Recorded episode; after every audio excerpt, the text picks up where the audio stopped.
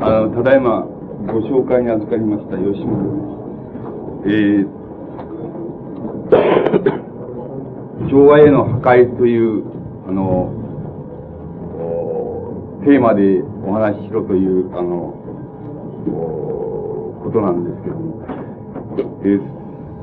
ー、非常にごく最近に僕は、あの、割合に僕が書いたものをよく読んでいる人から、えー、なんか質問状ともあの、質問状とも、あの、言えるようなあの、手紙を頂戴、えー、したことがある。で、その手紙の内容と申しますのは、その、えー、あの、皆さんの方で何と名付けておられるか存じませんけれども、つまり、えー、何点何々事件っていう名付け方をするのが皆さん得意だと、あの、何と名付けておられるか知りませんけれども、あの、佐藤が南ベトナム、ベトナムへを訪問すると、それに対して羽田でそれを阻止する。そこでまあ、一人の学生さんが殺されたと。で、その質問状をよこしてくれたの親切な学生さんだと思うんですけども、あの、それは、あの、中、中学、いや、今で言いますと高校でしょうか。高校時代、要するに、クラスメイトだったです。で、あの、吉本さん、つまり吉本が、あこの、この事件に対して、その、何らその公的な発言をしていない。しかも、その、諸々の文化人が、あの、これに対して、その、マスコミの報道に対して、えー、またその他に対して、その抗議の声明みたいなものを発表していると。その中に、吉本さん、吉本の名前があ見えないのは、えー、全く残念であり、不可解であるという、そういう質問状、ないし質問状であったわけです。で、まあ、僕はそれを読みまして、その、極めて、その、なんて言いますか、情けないというか、えーえー、悲惨な感じがしたんですけれども、あの、つまり、どうしてかと言いますと、えー、僕は結局、その、そういう連中と同じ程度にしか、その、大体評価されていないんじゃないか。あの、そういう、うことで、その、まあ、内心、割合にその、落胆したわけですけれども、えー、あの、こういう、あの、その事件に対するその、そういう知識人ないし文化人というものの声明と、えー、いうもの、それからマスコミにおけるその報道っていうの、またそれ、その事件に対する全学連、いや、僕は今の学生運動よく知らないんですけども、えー、世上三波連合と称する全学連の、それに対するその反応の仕方っていうの、そういうものの中に一種の調和性、会話性っていうものを感じるわけです。別に、誠にその、全学連なるものは、その、あるいは、その、三波連合全学連なるものは、誠にそれにふさわしい、その、同伴者諸君をその持っているな、ということで、その、誠に調和性をそこに感じたわけです。で、あの、第一に、えー、マスコミの報道っていうもの、それはまあ、大新聞に現れているわけですけども、一般的にその場合の学生の年闘争っていうのを、実力的なその都市闘争というのを一つの暴、つまりボートの、なんて言いますか、つまりボートであるということで、型をつけているわけです。つまり、ボートであるという意図で、まあ、一応その、葬ると言いますか、葬りされている。そういう形で、あの、えー、報道は、あの、大体においてなされていたというふうに僕は思います。それで、それから、あベヘーレンの職員の、あの、声明、その中にベヘーレンに所属してない、えー、梅本克美なんて人も入っていましたですけども、そういう人たちの、あの、声明を見ますと、要するに、えー、あそこにおけるその、全学連のその、都市闘争っていうのは、非常に行き過ぎであるけれども、しかし、これに対するマスコミ報道機関の報道は、誠にその事実を歪め、その、肯定でないというような形で、えー、俗に言えば、その、まあ、この喧嘩両成敗といいますか、どっちとも感心しねえと。感心しないけれども、要するにそれに肩を、つまりその闘争に、学生の闘争には肩を持ちましょうっていう、そういう論調で、えー、あった、そういう声明のそのモチーフであったっていうふうに思います。これに対してその、あの、全部とを目を通しているわけではありませんけれども、私のところに遅れて、送ってこら、あの、来る、その、いろいろな学生新聞っていうものがあるわけですけども、もしその学生新聞のその論調の中に、その全学連のその考え方がある程度象徴されているっていうふうに考えれば、あの、そこでなされているその声明の用紙といいますか、そういうものは、あいや、あの、記事の用紙っていうものは、つまり、うん、その、死んだ学生のその死因について、えー、その、母校である兄弟のその、おお医者さんがその立ち会いを申し入れたら、それを拒否された。で、その全く一方的にそのおこれはあのいわばその同じ闘争に参加したその学生職員のその操るその自動車トラックのそのによるその歴史がその死因なんだっていうようなそういうようなことにそういうようなその発表に対していやそうじゃないその死因になったのはあそうじゃなくて、えー、まあ、あの、打撲症、えー、打撲が原因であるとか、まあ、要するに、つまりそういう声明っていうか、そういう発表っていうのは非常に虚偽であると。で、本当はそうじゃないんだっていうような、あの、形で、つまり、極めて一方的な声明であるっていうような形で、その、論議が、あの、なされているっていうのは、そういうその印象を受けたわけです。しかし、あの、うん、あの、つまり、その死因が何であったかというようなことっていうものは、要するにそれは、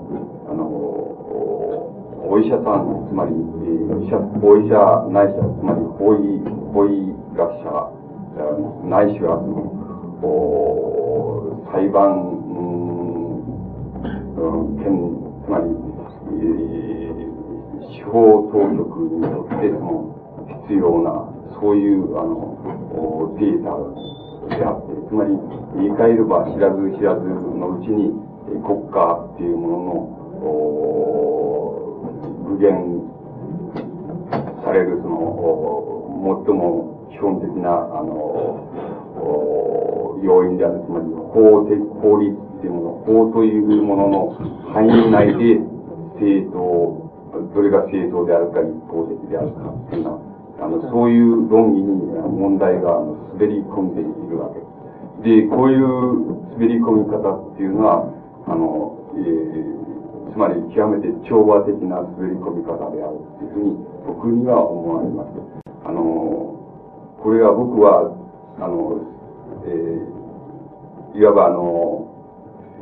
ジャーナリズムでいうその戦中派っていうものに属しているわけですけども、つまり、えー、戦争というような場合でもそうですけれども、あの、一つの政治闘争っていうものが、あの、現実的に行われるその渦中においてはですね、その、おつまり、えー、この、おなんて言いますか、その、流れ玉に、えー、当たって死ぬこともありますし、それから、あ味方によって、その恋に、あるいは偶然に、背後からその、お撃たれるというようなこともありますし、つまり、それが、それからまた敵に、えー、の殺されるというような、敵の弾に当たって死ぬというようなこともあるわけです。つまり、あの、そういう闘争の過程っていうものつまりあるいは闘争の本質っていうものの中には、そういうその、様々な問題を、様々なことが含まれてそれが闘争の過程なんだって。だから、味方に殺されようが、流れ弾に当たろうが、要するに、それは、えー、いわば戦争で言えば戦死であり、つまり、えー、闘争で言えばそれは敵に殺されたんだっていうこと、そういうことだけは間違いのない、つまりそういうふうに考えられるべきものであって、えー、この、えー、その死因が誰によるかっていうような問題、ことに、あの、論議が滑り込んでいくっていうことは、僕の考えでは極めてその調和性に富んだ、あの、非常に危険な論議だっていうふうに思います。なぜならば、あの、そういう危険さっていうものは、例えば、えー、現在、その、ベトナムにはその戦争があり、そして日本には平和がある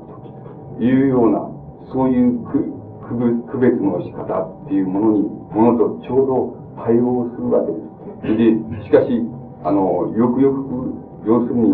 現実っていうものの実態っていうものを考えてみれば、ベトナムの中にも戦争がありますけれども、同時に平和もあるのです。つまり人間は戦争の最中でも極めて平和的にその恋人とそのデートすることもできますし、また、あ、の、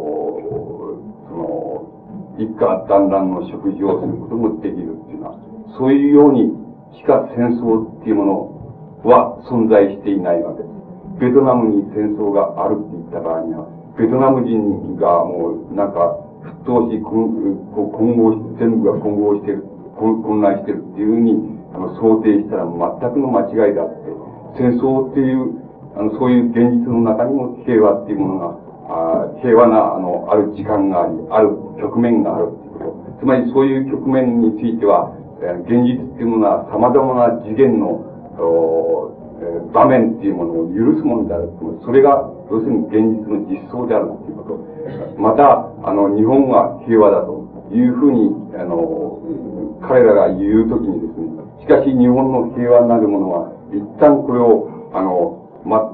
一旦ある視点を持ってこれを眺め、ま、眺めてみれば、ちっとも平和ではないわけです。つまり、そこには、あの、要するに、いわばその、えー、声を上げずに、その、倒れていく人間もいますし、また、あの、何の、その、声も発せずに、その、追いさらされて、そして死んでいく人間もある。そして、また、極めて日常的に見え、無事平穏に見える、その生活自体といえども、あの、一旦よく考えてみれば、そこでは何か本質的な思考っていうものを人間に、えー個々の人間に許さない。そしてまた、あの、しかしなんとなく、その漠然とした、つまり、その、強圧力っていうものが至るところに存在しているというような、つまり一見平和に見える現実、それ一体といえども、決してあの、一旦ある視点を獲得していけば、ちっとも平和ではないわけです。したがって、あの、ベトナムに、え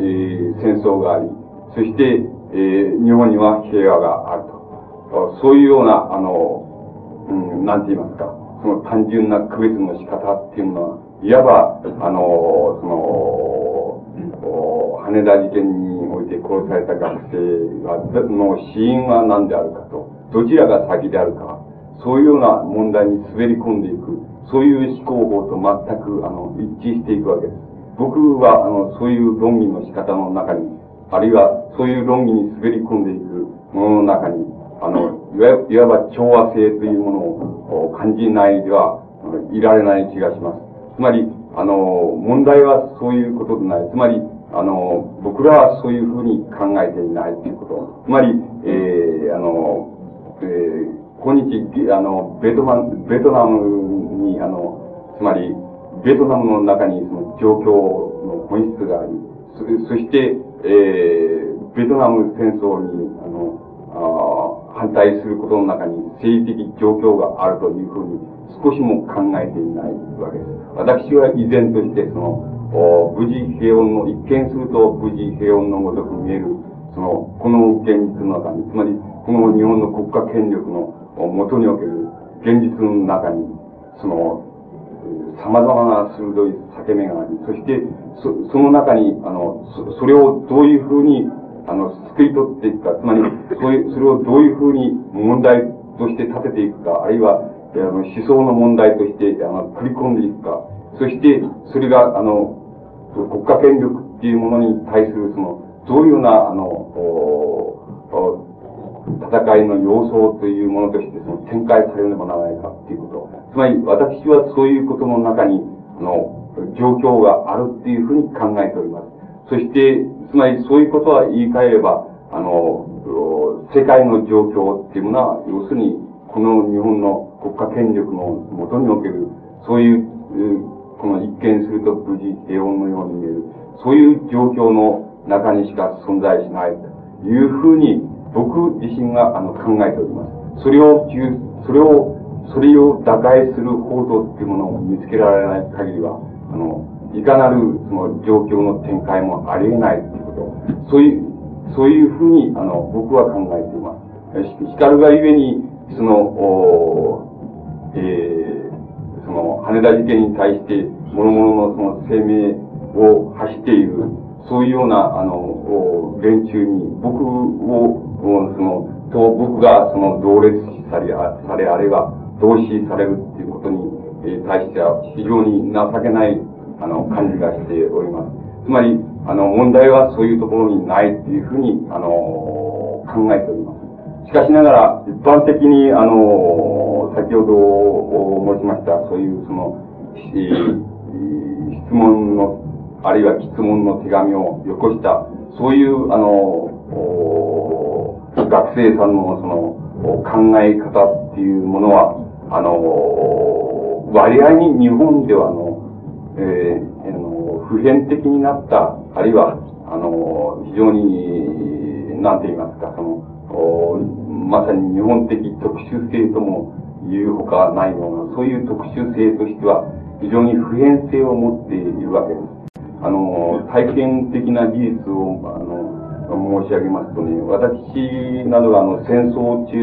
に、あの、まあ、別に、現在のようなその分泌業者でも何でもない、つまりただの学生だったわけですけれども、あの、そういう学生から見えたその、えー、当時の文学者、知識人というものはどういうふうに見えたかって言いますと、えつまり、あの、戦争そのものを、あの、やる、つまり現実にこう、行っていく、実行していくっていうもの、あるいは実行せざるを得ないっていうような状況に、まさに追い込まれているものっていうのは、自分たち、つまり、何でもない、あの、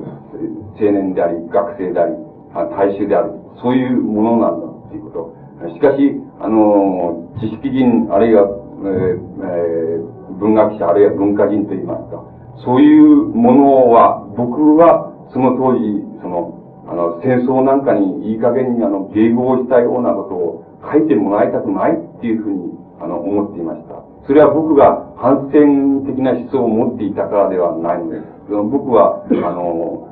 決してその反戦主義者ではなかったわけです。だから、あの、戦争自体をその、現実に担うっていうような、もう、ところに、もう、必然的に追い込まれているもの、そういうものは自分たちであると。しかし、少なくともそうでない、あの、つまり文化に携わるもの、あるいは文学に携わるもの、あるいは思想に携わるものは、少なくともそういうことにタッチしてもらいたくないっていうのが僕の考え方でした。しかし、あの、それにもかかわらず、あの、ほとんどあらゆる、過去においてあらゆるイデオロギーを持ったもの、つまり、マルクス主義者であり、そして、あの、リベラリストであり、そういう、あった、そういう人たちが、一様にその、なんか、いわば、その、この、戦争に、あの、非常に、この、曖昧な、あって言いますか、非常に薄っぺらな形で、その、迎合するような、そういう文章っていうのを、その、書き散らすわけです。それで、それに対してはものすごく、その、不愉快を感じてたっていうことを、あの、僕は記憶しています。で、僕の考えでは、あの、僕のその当時の考え方っていうものは、あの、正しかったっていうふうに、あの、考えています。で、あの、僕が要するに文化っていうもの、あるいは知識っていうもの、あの、知識的課題っていうもの、そういうものと、例えば、現実に、その、例えば、あえー、政治行動の渦中に必然的に追い込まれざるを得ない、あるいは、あの、当時で言えば戦争っていうものの過程に必然的に追い込まれざるを得ない、そういうような、あの、ところにいる、あの、人間との、その、なんて言いますか、ギャップと言いますか、ギャップの問題っていうものは、決して、あの、い、いわば、あの、こう、つまり薄っぺらなところで、その、統合するっていうようなことは、間違いであるっていうような、そういう考え方が、あの、出てくるわけです。それが、うん、あの、私などのその戦後の、あの、文化、文学、芸術っていうものに、ものと、あの、政治っていうものの関係についての基本的なあの考え方、えー、と、あの、なってきたわけです。つまり、そういうことを、そういう問題ってものをいかに、この、つまり、えー、理論として、あるいは論理として、あの、差し出す、差し出すことができるかっていうのは、そういう問題がやっぱり、あの、主要な関心を、あの、占めていったと思います。あの、だから、えー、あの、その、僕に言わせれば、なんか、その、なんて言いますか、つまり、えー、あの、まあ、えー、羽田においてその、佐藤のベトナム訪問阻止の実力行使を、行動をでもってそれを阻止しようとしたっていうのは、そういう場面に、そういう渦中に、えー、あの、学生運動に対してですね、これをなんか、えー、つまり、一辺の声明によって、あの、その、それに、なんて言います。か、えー、加担するとか参加するっていうのは、そういうようなことは、誠にくだらないことであるっていうふうに、僕には思われます。で、あの、それは、現在僕が、その、当時、戦争当時僕は学生であったと。しかし、今、何やら、その、その、文化人であり、文学者であるっていうふうに思われているという、つまり、一の転倒がありますけれども、僕はその転倒において、あの、絶えず自分がただの大衆であったら、あるいは、一学生であったら、あの、それから、あの、例えば、そういうものに対するそのカタンの生命を発している、そういう人間がどういうふうに見えるかっていうような問題、そういうものを、そういう問題っていうものを、あの、絶えず、あの、理論として繰り込もうというふうに、あの、考えてきたというふうに言えます。しかし、一般的に、あの、戦後において、え、政治と文学っていうような形で、その、提出された、その、文化っていうもの一般と、それから、あの、具体的な現実的な実践行動っていうようなものの、についてのその理論付けっていうものは、その点を極めてその曖昧にしていると思います。で、極めて曖昧にしているところから、ああいうようなあの生命っていうものが、あの、この文文化人、その知識人っていうようなものによって、その発生られるっていうような、そういう問題に、あの、なっていくのだと思います。で、あの、そこでは、あの、様々な、あの、問題が、あの、つまり、この、様々な問題をはらんでいるわけです。つまり、一つは、要するに、あの、一般に文学、文化っていうものは何なのか、あるいは文学っていうものは何なのか、それは現実に対して何なのか、それは政治に対してどういう関係を持つのか、そういう問題としてありますし、あの、もう一つは、我々がその、えー、その、知識、知識によってその、立つっていうことは、一体どういうことなのか。その、また、あの、知識っていうものは、知識、あるいは、あの、文化というものは、一般にその、えー、大衆の、大衆的な、あの、えー、その、現実行動っていうようなもの、それから、あ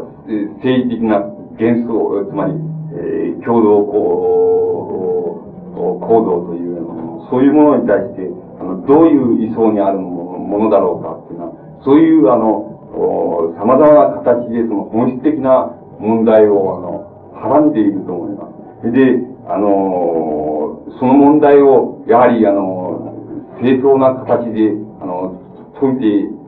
あの、いかなければならないっていう課題を、例えば、その知識に関与するものっていうのは、あの、当然担っている、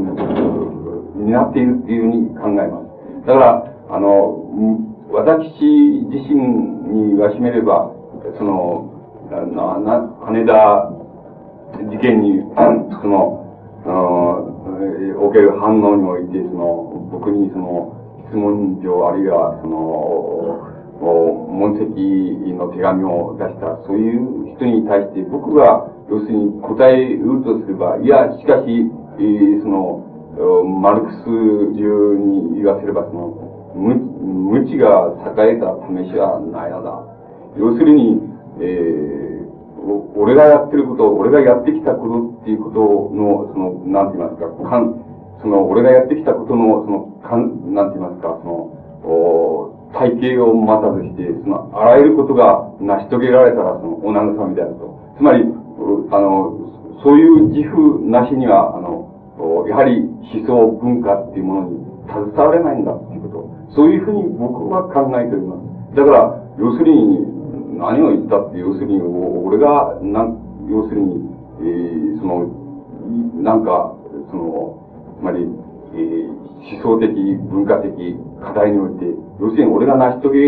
ることがない限りは何事も始まらないんだっていうような、そういう自負っていうものを持っています。それだから、そういう観点からすれば、要するに、その、一、羽田事件が何であるか、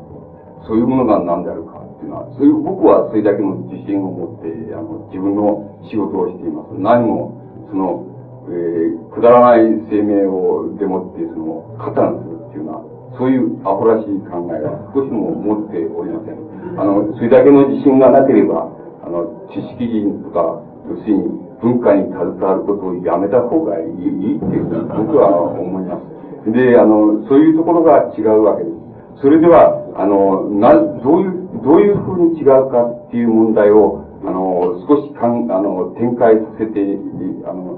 い、いきますと、その、あの、うんつまり、えー、文学、あるいはその、芸術、えー、そういうものは、相対的に言って、えー、なんて言いますか、えー、つまり、個人の、個人の生み出す、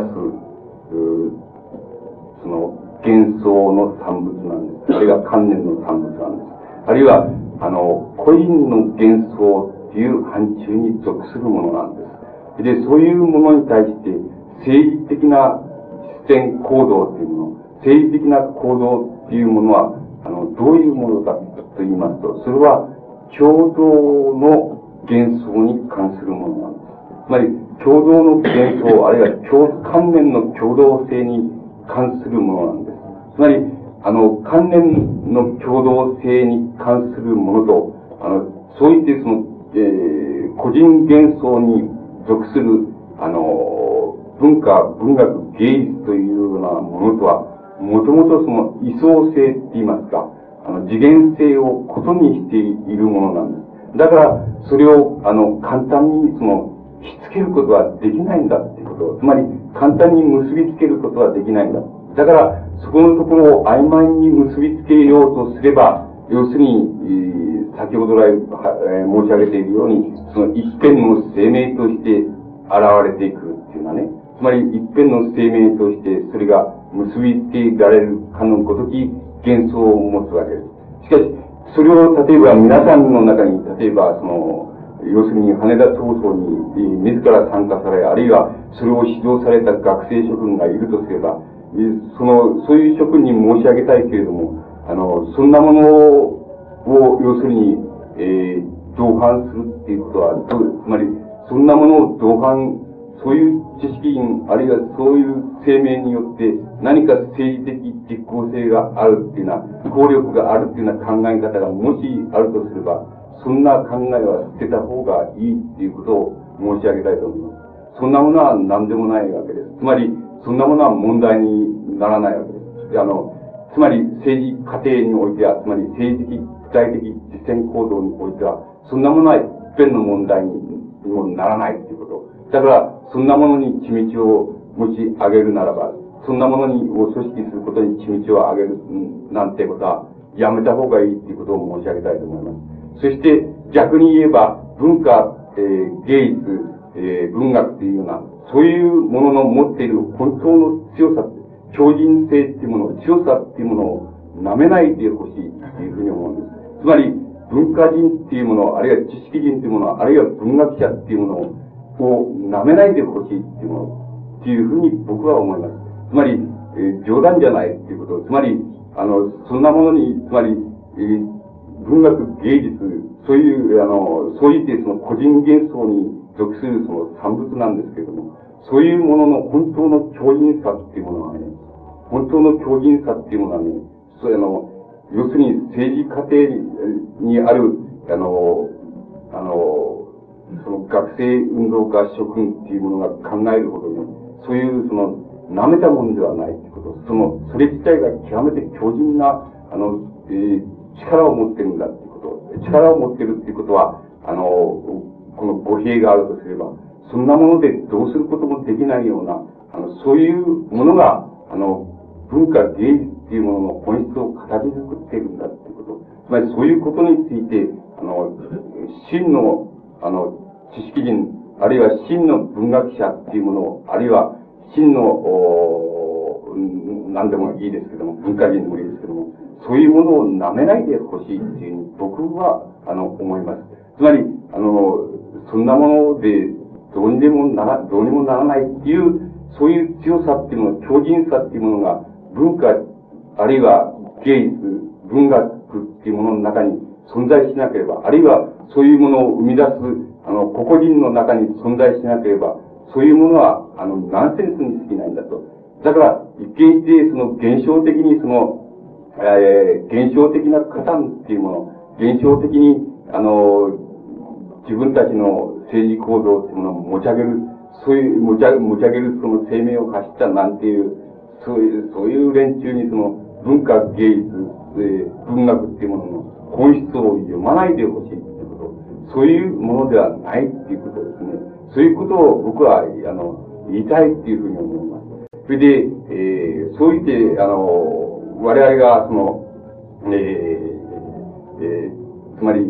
政治運動、政治運動、あるいは政治行動っていうようなものは、何に対して、えー、どういう性格を持ち、何に対してなされるかと言いますと、それは、あの、いわば、現、えー、共、同の幻想性っていうものを、あの、本質とするわけです。そしてその共同の幻想性っていうものは、その共同の幻想性自体によって、国家として、その現象している、あの、いわば、あ現在の世界の段階における、その、最高、最高って言いますか、最も、あの、高度化した、あの、共同幻想に対して、やはり共同の幻想を持って、それを打破しようっていうこと、打破しようっていうことが、要するに政治行動っていうもの、政治運動っていうものの本質であるっていうことなわけです。それで、えー、その、それに対して文学芸術っていうものは、全く、あの、個人幻想って言いますか、個人の関連の産物っていうものに、あの、属するということ。そして、えー、あの、従ってその、位相性をことにするっていうこと、次元が違うということを、あの、ことが、あの、あるわけです。そして、あの、では、あの、国、国家のような、その、共同の幻想性っていうのは、あるいは、あ幻想の共同性っていうようなもの、そういうものに、え、ものは、あの、うん、どういうふうな性格、あるいは、どういうような形成の過程っていうものを、あの、通るかと申しますと、それは、あの、一般に、その、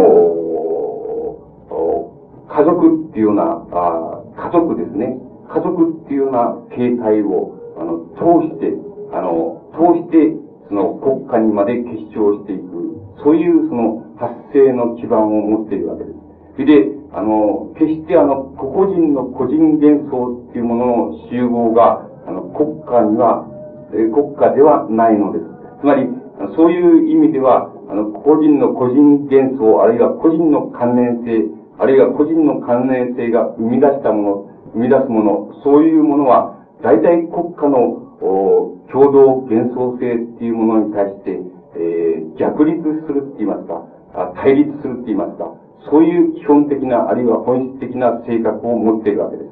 それゆえ、あの、個々人の、個々人の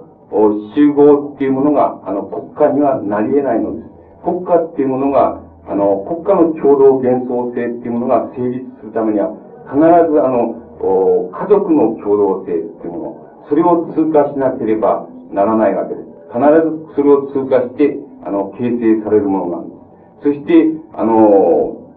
えー、家族の、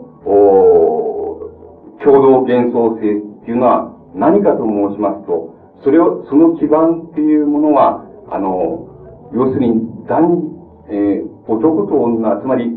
性としての人間っていう範疇なんですよ。で、性としての人間っていうふうに人間を見た場合には、人間は男性または女性に分けられるわけです。それで、あの、性としての人間っていう範疇を通らなければ、あの、国家っていう、あの、範疇は出てこないわけなんです。それで、性としての人間っていうものは何だと申しますと、それは、あの、男女の自然的な、あるいは生理的な、あの、性行為っていうものを、あの、基盤にして、えー、そして生み出される、あの、幻想性なんです。で、その幻想性は、あの、個人幻想性ではないので、あの、これは必ず、あの、一対になった、つまり、ペアになった幻想性っていうものを、あの、必ず、こう、自己阻害していくわけです。つまり、えー、関連的に自己阻害していくわけです。だから、それが家族の共同幻想性っていうものの本質なわけです。で、その本質の基盤にあるのは、あの、自然的な、あの、男女の性行為であり、その範疇を決めるのは、あの、性としての人間、つまり、男または女に分けられるところの人間なわけです。だから、あの、よく言われるように、その、お女だって人間だわよっていうような言い方はもちろん間違いなわけですよ。つまり人間を人全人間的範疇っていうふうに捉えた場合には、あの、要するに、それは性として男性であるか女性であるかっていう次元とは全く違うわけです。言い換えれば、どちらでもいいわけです。どちらでも人間は人間なわけです。あの、しかし、あの、性としての人間っていうような範疇で、人間を捉えた場合には、人間は男性または女性っていうふうに呼ばれるわけなんです。そういうふうに、そういう、次元、あるいは次元の相違っていうものとして存在するわけです。そういうものと、ものを通過して初めてあの、国家っていうもののあの共同幻想性、あるいは関連の共同性っていうものが生み出されて、あの、行くわけなんです。それで、えー、あの、私どもは、その、非常に、例えば、その、不愉快にならないことはあるわけですけども、その、繰り返でならないことっていうのは何かって言いますとね、えー、私はもうすでに、その安保闘争から、あうん、まあ、7、8年でしょうか。そのくらい経っていますけども、あ安保闘争以後、私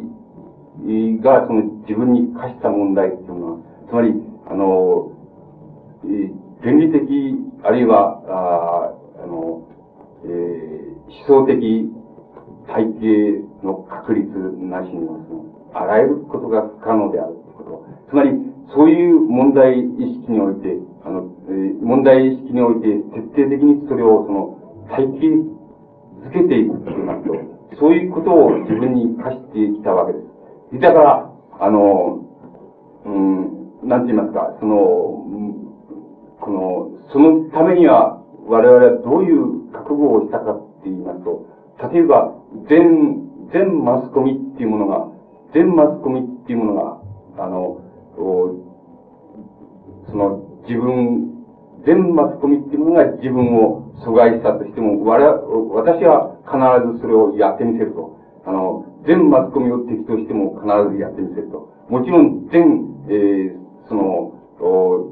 左翼集団、全、えー、その、進歩集団が、その、えー、我々を阻害しても、私はそれをやってみせるっていうのは、そういう基盤を作って必ずやってみせるっていうのは、そういう、その、あの、決心言いますか、そういう意志を、その、私たちは貫いてきたわけです。それは、あの、時世において、時世において、その適当な風に、あの、自分を変えていくっていうのは、あの、そういうような、あの、連、そういうような連中と全く違うわけです。そして、あの、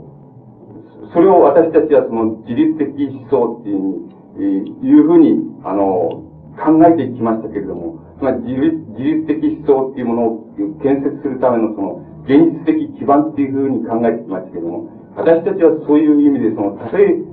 その全マスコミが我々をその、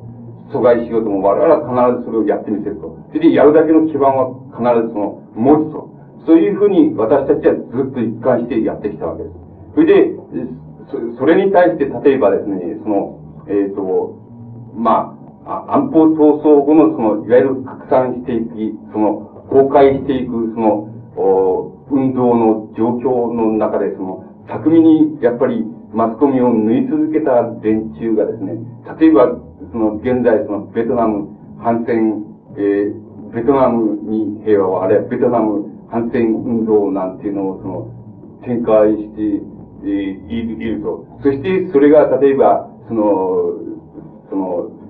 サンパ連合か何連合か知りませんけど、その、学生諸君のその、同伴者として存在する。そういう現実に、そういう現実的調和っていうものに対して、誠に不愉快な思いをしております。つまり、何を言ってやがるんだっていうのは、要するに、俺たちが耐えてきたものっていうのは、そんなものじゃないっていうような、そういう、あの、考えがあります。だから、我々はそういう意味からも、その、我々が確固としたそういう、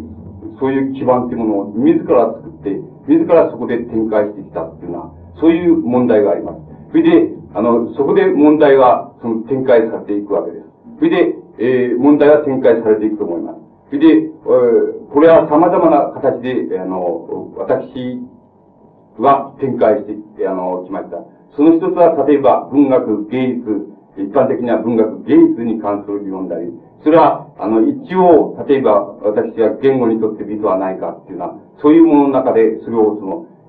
一種の体系づけ、体系づけの基礎っていうものは、かあの、完了してきました。そして、あと、やはり、依然として残るのは、やはり、あの、個人幻想っていうものの諸問題っていうこと。それからもう一つは共同幻想。つまり、国家に対する諸問題っていうのものの考察っていうものがあるわけですけども、それは、あの、必ずしも全面的に現在完成されてはいませんけれども、しかし我々が最も進んだ見解を持っているっていうことは、全く確かなことなわけです。それで、あの、我々はそういうことで、あの、やってきたわけです。それで、あの、まあ、あの、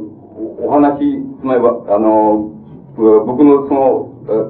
あの、築いてきた体系っていうものを全全部にわたってお話しするわけに、えー、あの、いきませんから、ここで例えばその一つその国家の問題っていうようなものを取ってきます、あの、を取ってきて、私たちがどういうふうに考えてきたか、して、どういうふうにその、いわゆるその、神話っていうものを、つまり、進歩的神話っていうものを、その、はその、に、あの、なんだ、その、その、煩わされることなく、その、自らの考えを展開してきたかっていうこと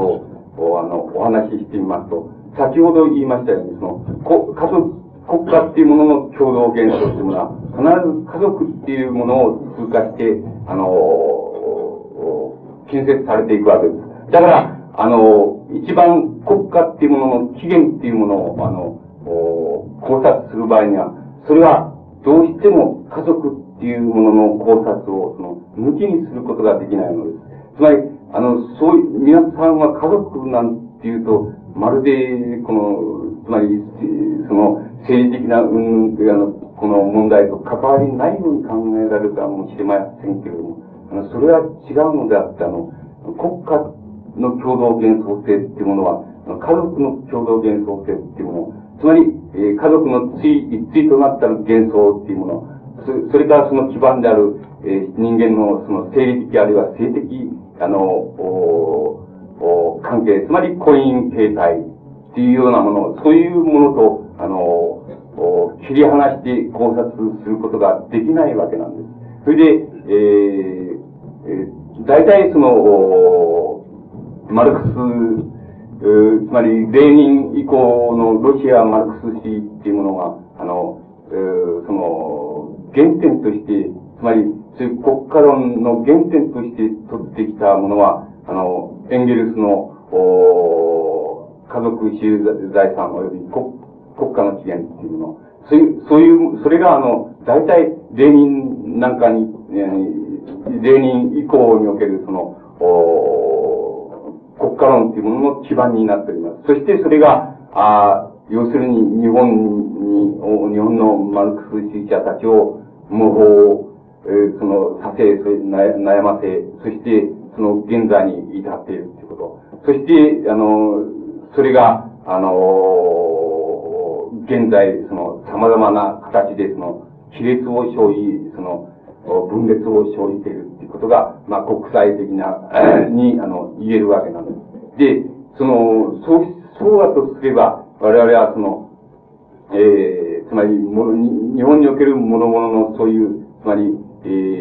ー、あの、えー、ロシアマルクス主義的な、その、おこの、お知識人っていうものの、ものの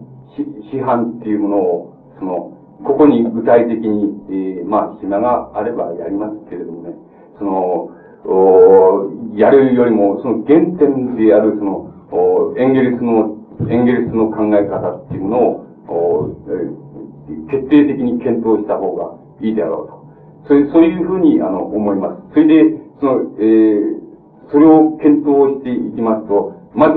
第一に、要するに、家族っていうものと国家っていうものが接合する、つまり、どういうふうにつなぎ合わされるかっていうのは、あの、そういう段階っていうものが一つあるわけなんです。で、その段階において、例えば、エンゲルスが想定したものは、あの、えー、原子集団婚であり、また、原子集団婚から、あ兄弟姉妹の自然的性関係っていうものをタブーとして、つまり、禁止としてその排除したクナルガ婚姻形態っていうもの、そういうものが、大体その考察の対象、つまり、えー、共同体っていうものに、にあの、家族集団が、あの、転化する、えー、場合のその、契機としてその考察の対象に、あの、なったわけです。それで、あの、えー、エンゲルスがそこで取った、あの、考え方は何かって言いますと、あの、要するに、えー、どういうふうにしたら、どういうふうにしたら、その、家族集団っていうもの、あるいは、えー、個々の家族、まあ、それは様々な形態と言いますけれども、個々の家族の集団っていうものが、一種の共同体、つまり言い換えれば全国家的段階ですけれども、その共同体に転化するっていうふうなあの考え方が出てくる、出てきるだろうかっていうのは、そういう問題が、あの、まずエンゲルスを捉えたわけです。で、その場合にエンゲルスが取った考察っていうのは何かって言いますと、その、要するに、えー、集団婚、つまり、えー、集団婚っていう段階を、えー、動物的な性、えー、段階からの一つの進歩として、進歩の段階、一段階として想定するっていうことなんです。で、その集団婚っていうのは何かって言いますと、ある、まあ、部族があるとすれば、その部族内における、あの、男、えす、べての男性は、すべての女性と婚姻関係を結ぶことができるっていうようなことなんです。で、あの、そうしますと、そういうふうに想定しますと、つまり、先ほど言いましたように、え、その、水元素、あるいは家族っていうものが、そのまんま、部落大に拡大し得るわけです。言い換えれば、共同体の、にまで拡大、直接拡大できるわけです。つまり、エンゲルスはそういう原子集団婚、あるいは集団婚段階っていうものを想定することによって、男女の一対の男女の性的所感関係っていうもの、性的自然関係っていうものが、部落大に拡大する契機っていうものを、あの、捉えようとした、あの、わけなんです。それで、その場合になぜ、次は部あの、えー、部族、あるいは、いや、えー、部落内のすべての男性とすべての女性が性的関係を、あの、性的自然関係、あるいは生理的関自然、あの、性的関係を結び売るようになったかっていうと、それは、要するに、えー、え人間が動物と違って、要するに、えーえー、人から解放されたからだっていうふうに考えたわけ人から解放されたから、いわば集団婚が一、えー、段階として、そのあ、ある程度永続的に成立する、えー、したんだっていうふうに考えたわけです。しかし、この考え方っていうのが、あの、違うっていうことは、あの、間違いであるだろうっていうことは、あの、すぐに、あの、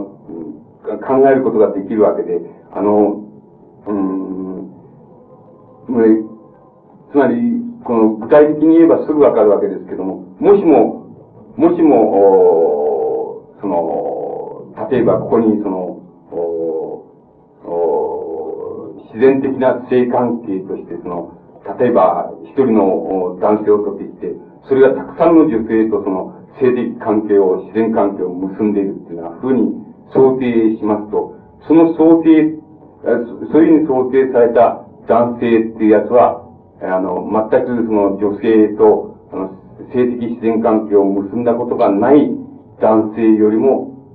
嫉妬感情は薄いだろうっていうこと、薄らぐだろうっていうことは考えられるわけ。つまり、原子集団婚、あるいは、集団的な、あの、つまり、えー、性関係っていうものを多く結めば結ぶほど、あの、人間っていうものは嫉妬感情を減少するものであるっていうようなことは、言えますけれども、嫉妬感情からの解放っていうことが、逆に原子集団婚を成立せしめたっていう論理は、全く逆立ちしてるっていうことが言えます。それから、あの、もう一つは、あの、もう一つ言えることは、つまり、あの、その家族の発展段階において、その、そう、一つ想定されるのは、あの、母系、母権性あるいは母系性ということなんです。で、母権性あるいは母系性ということは何かと申しますと、例えば、その集団婚みたいなのを想定しますと、あの、えして、その中の例えば一人の、男性や一人の女性である母親っていうものを取ってきますと、その女性が例えば、部落における全ての男性と性的な自然関係を結ん、結ん、結ぶことができると。そうしますと、まあ、ある時、その、妊娠して、その子供を産んだと。そういった場合に、あの、その母親は、その自分の産んだ子供を、あの、部落における他の子供と、もちろん区別することができるっていうこと。つまり、どんな、あの、教育の仕方、あるいは育て方をしようとも、要するに自分の産んだことを、子供は、他の子供を、人が産んだ、女性が産んだ子供と区別すること、ことができる。だけど、その父親っていうものは誰だかわからない。あの、誰だかわからないと。なぜならば、あの、部落中のそのどの人間とも、あの、性的自然関係を結ぶことができるわけですから。だから、わからない。え、その男性っていうものが、えー、つまり、父親というものは誰だかわからないと。従って、あの、お子供を認知すること、つまり次の世代を認知する、次の世代っていうものを認知する唯一の根拠は、その母系だっていうこと、母親によって認知される以外ないっていうこと。そういうことが、あの、エンゲルスがの母系性っていうものに対して、が、あの、成立したことに対して取った、あの、基本的な考え方です。で、これは、ある程度様々、いろんな、あの、学者によって、その、名前を挙げずに、その、なんか盗作されています。つまり、表説されています。しかし、あの、この考え方もまた極めて危ないっていうこと、つまり、極めて怪しいっていうことがわかります。僕の考えでは、あの、たとえ一人の女性が、あの、えー、もう、部落中の全ての男性とその、毎日のように性的自然関係っていうのを結んでいたとして、ある時に妊娠して子供を産んだと。して、してもですね、僕の考えではその子供の父親が誰であるかっていうことを母親は完全に知っているっていうふうに思います。つまり、あのそ、そうしますと母親が知っているとすれば、それは、あの、部落中の人間が知っているってことと同じことを意味します。あの、それはもう現在のような密集した都市、現在の都市のような密集した集団でないわけですから、もうそれはもう当然なことであって、母親がもし父親を指摘できるならば、部落中の人間がそれを指摘できるってことはもう明瞭なことだっていうふうに考えます。だから、あの、エンゲルスが母系性成立のその、非常に基盤として考えた、そういうあの考え方っていうものは、誠に、あの、おこの、あやふいというふうに言わなければなりません。つまり、こういうふうに、あの、考えていきますと、原子集団根の段階っていうものを、そういうものを、おつまり、一段階として人類が取ってきたコイン形態、そしてコイン形態が共同体の形態に拡大する一契機として、一段階として想定するっていう考え方は極めて危ないっていうこと、つまり極めて、えー、あの、批判されるべきものだっていうことがわかります。そし、それならば、どういうふうに批判されされるべきかって言いますと、あの、それは様々な批判の仕方があります。つまり、例えば、あの、原始集団根を取らないような、そういうような部族っていうもの、そういうような部族っていうもの、あるいは非常に現在も存在しているその未開の地域における部族っていうのもまた存在するっていうような、そういうようなことでも、あの、それは実証できるでしょうけども、しかし私は別に、あの、古代史の学者ではありませんから、そういうことで、あの、の原子集団根の段階を一段階として想定するっていう考えを、その、そういう意味から否定するっていうことに、あの、なんて言いますか、あの、自らをかけた、その、おあれを持ってるわけじゃありません。しかし、あの、理論としては否定されるべきものを、あの、持って、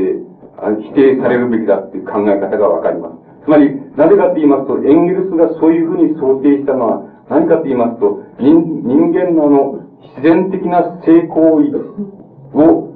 基盤にする家族っていうもの、そういうもの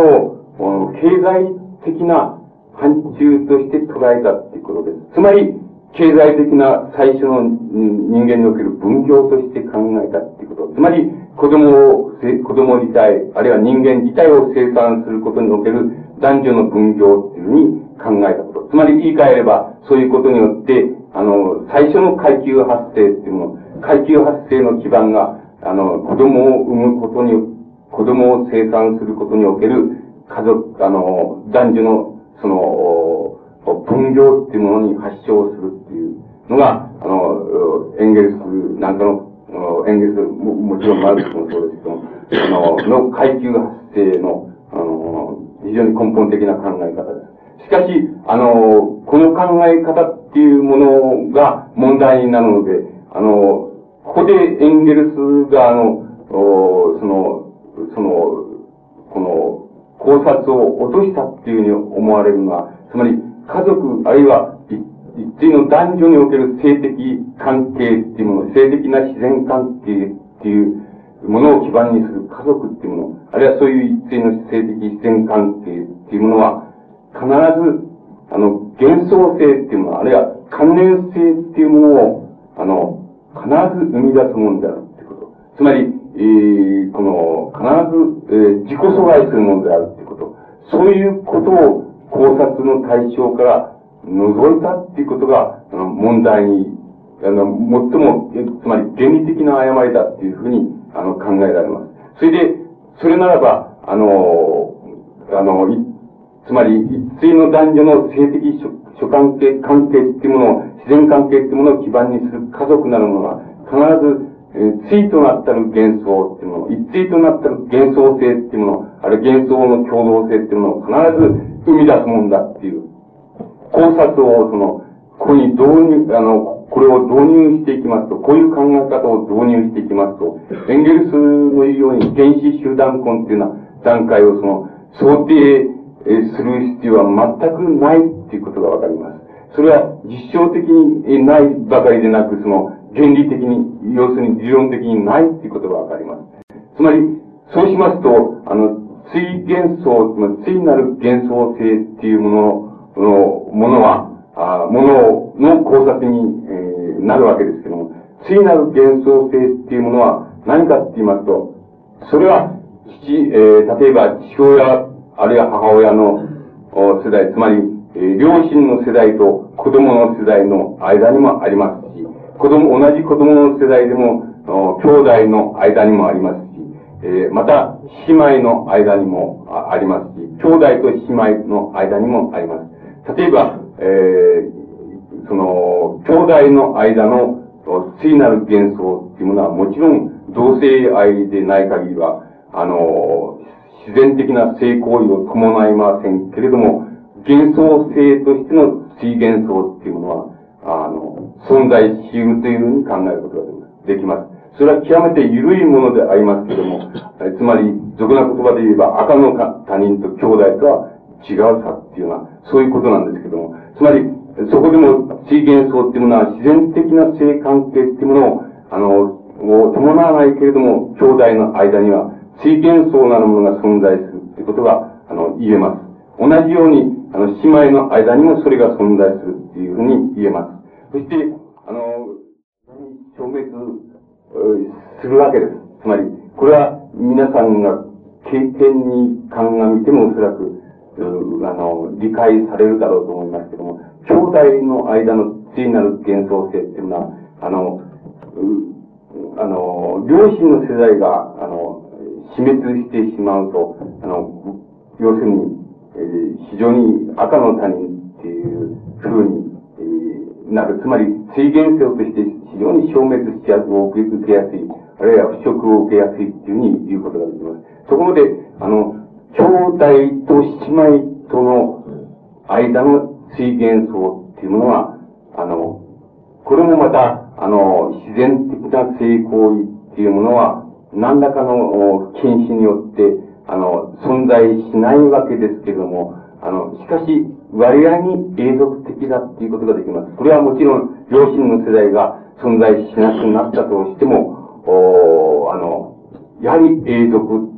あの、するっていう、割合に永続するっていうことができます。もちろん、自然的な成功関係っていうのを伴いませんから、特殊な場合を除いて伴いませんから、あの、もちろん、淡い、夫婦っていうような関係よりも淡い関係だっていうような、ふうには言えますけれども、緩い関係だっていうことは言いま、言えますけれども、緩い追幻想だっていうことは言えますけれども、しかし、あの、割合に永続性を持った追幻想だっていうこと、つまり一世代で滅びるようなものではないっていうことが、あの、言えます。そうしますと、例えば、あの、母系性あるいは母権性社会っていうものをの段階を想定しますと、あの、姉妹っていうものが、の家族っていうものを、いわば幹として考えますと、それに対して兄弟っていうものは、あの、もう、地域的にも、あるいは、あの、家族系、体系の中でも、極めて別個のもの、つまり全く関係のないものに、あの、転化していくわけです。つまり関係のないものであるわけです。しかし、その中に、間には、いわば追幻想なるものが、あの、存在、割合に永続的に存在しているってこと。そして、あの、それがまた、あの、ある意味で、つまり、同じ母親っていうものから出たっていうことで、ことによって、あの、割合に、あの、強固な、ある意味でまたそういう意味では強固な、あの、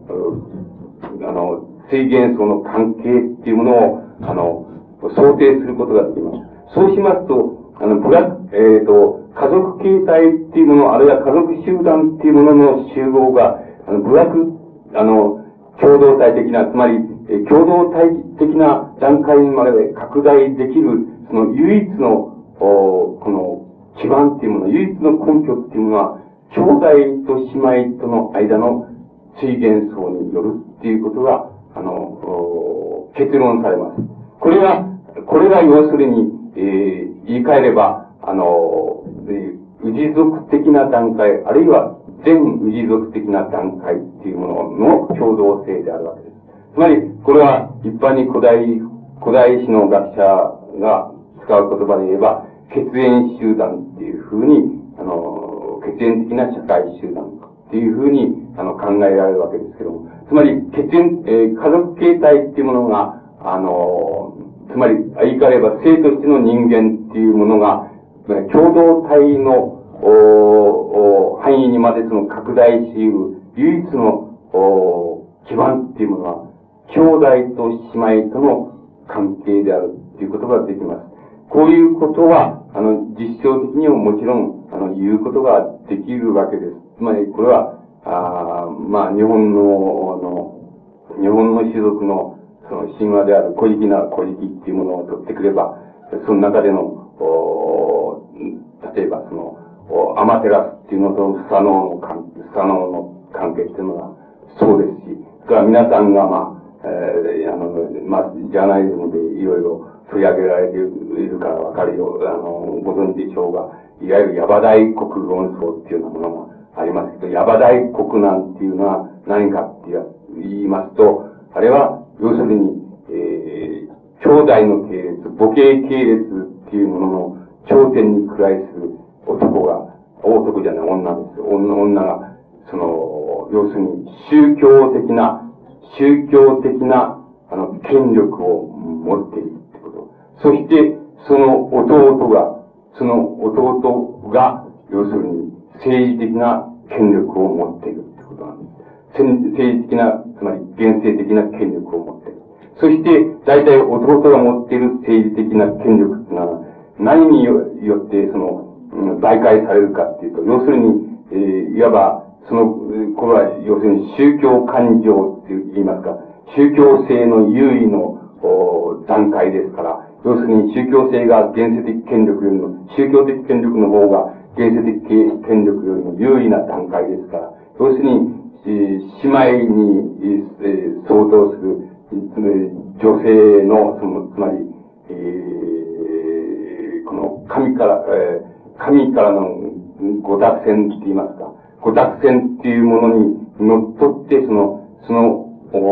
同じ母親の弟で、から出た弟である者が、そのご託戦にのっとって、その政治的な原石権力を、あの、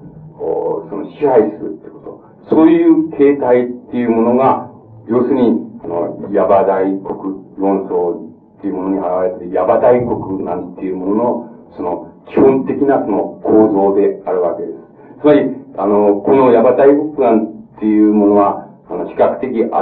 しいんですけれども、新しいですけれども、あの、もう少し遡って、あの、考え、もっと原始的に考えることができるわけですけれども、あの、そういうものが、いわば、氏族的、あるいは、ね、全氏族的段階における、その、共同体っていうものの、その、権力構成の仕方っていうふうに、仕方の一つの形っていうふうに、あの、考えることができる、でき、できるわけです。それで、あの、そうしますと、あの、それ、そういう考え方が、あの、極めて明確に、そういう考え方を極めて明確に導くためには、あの、エンゲルスの言うように、経済的範疇でのみ、あの、性としての人間、つまり、一対の男女における、その、子供を産むことにおける分業っていうものを、経済的範疇でのみ考えるっていうことによっては、そういうことが了解できないわけです。そういう考え方でいく限りはもう、集団婚っていうものを想定する以外にないっていうのは、集団婚を想定するだけだけど、集団婚を人類史の一段階として想定する以外にないっていうふうなことになります。しかし、本当はそうではないので、あの、一、経済的範疇としての性的な行為っていうのは、あの、自然行為っていうものは必ず幻想性っていうものを必ず阻害するっていうこと。つまり、幻想性っていうものを必ず伴うっていうこと。そういう考え方を、あの、導入していきますと、あの、権力共同幻想としての、幻想の共同性としての権力、つまり、あるいは国家の前段階というものを了解するのに、あの、極めて了、あの、よく了解することができるっていうことがわかります。が、もう一つ問題に、エンゲルスの考えで、エンゲルスの国家論の段階、ことに国家の起源に対する考察の中で問題となり、あの、うるのは、あの、うん、経済的な範疇でだけ発展段階を考えていきますと、えー、全氏族的段階、あるいは全氏族的社会っていうものを言い換えれば、血縁的な集団社会なんですけども、氏族的集団段階っていうものが、いわば、あの、それ自体でじゃなくて、つまり、それが発展段階として発展した形が、あ要するに、えー、国家の最初の形態である部族的な、あの、社会における、つまり、統一権力の成立っていうような段階に、あの、移行収っていうような考え方が出てくるわけです。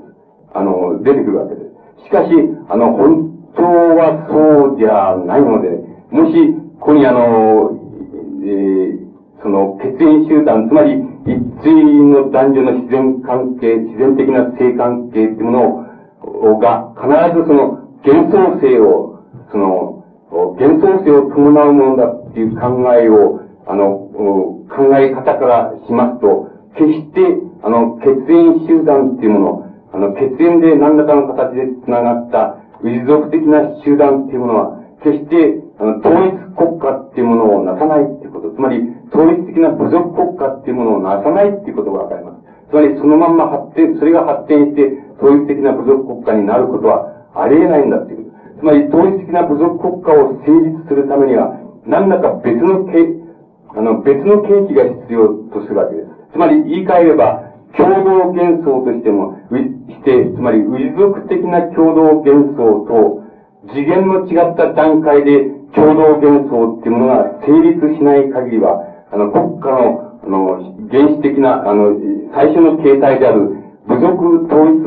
一国家っていうもの、そういうものは成立しないっていうことがわかります。つまり、ここでは、あの、単に発展段階ではなく、あるいは経済発展段階の必然が国家の、お共同性の、共同幻想性の発展段階を規定するのではなくて、つまり、え経済的な発展段階が必ず伴うところの、あの、幻想、共同幻想性っていうものの、やはり次元としての飛躍、高度化っていうもの、そういうものが最初の統一部族国家っていうものを成立させたんだっていう考え方が出てきます。あの、そうしますと、エンゲルスの考え方っていうのは、そこでも、あの、極めて、あの、なんて言いますか、あの、経済主義的であり、その、曖昧であるっていうことがわかります。これは、現在の、あの、おお国家の、あの、いや、家族論のお学者たちが、あの、様々な、えー、エンゲルス以降、おモルガン・エンゲルス以降発見された様々な、おその、現、えー、原住民の調査によって実証的に否定しているところ、ところですけども、あの、実証的否定っていうことにされられても原理的にそれは否定されるべきであるっていうのは、そういう原理的にその考えが取られないっていうようなことがわかります。そうしますと、国家の共同幻想性っていうものの理想は、あの、エンゲルス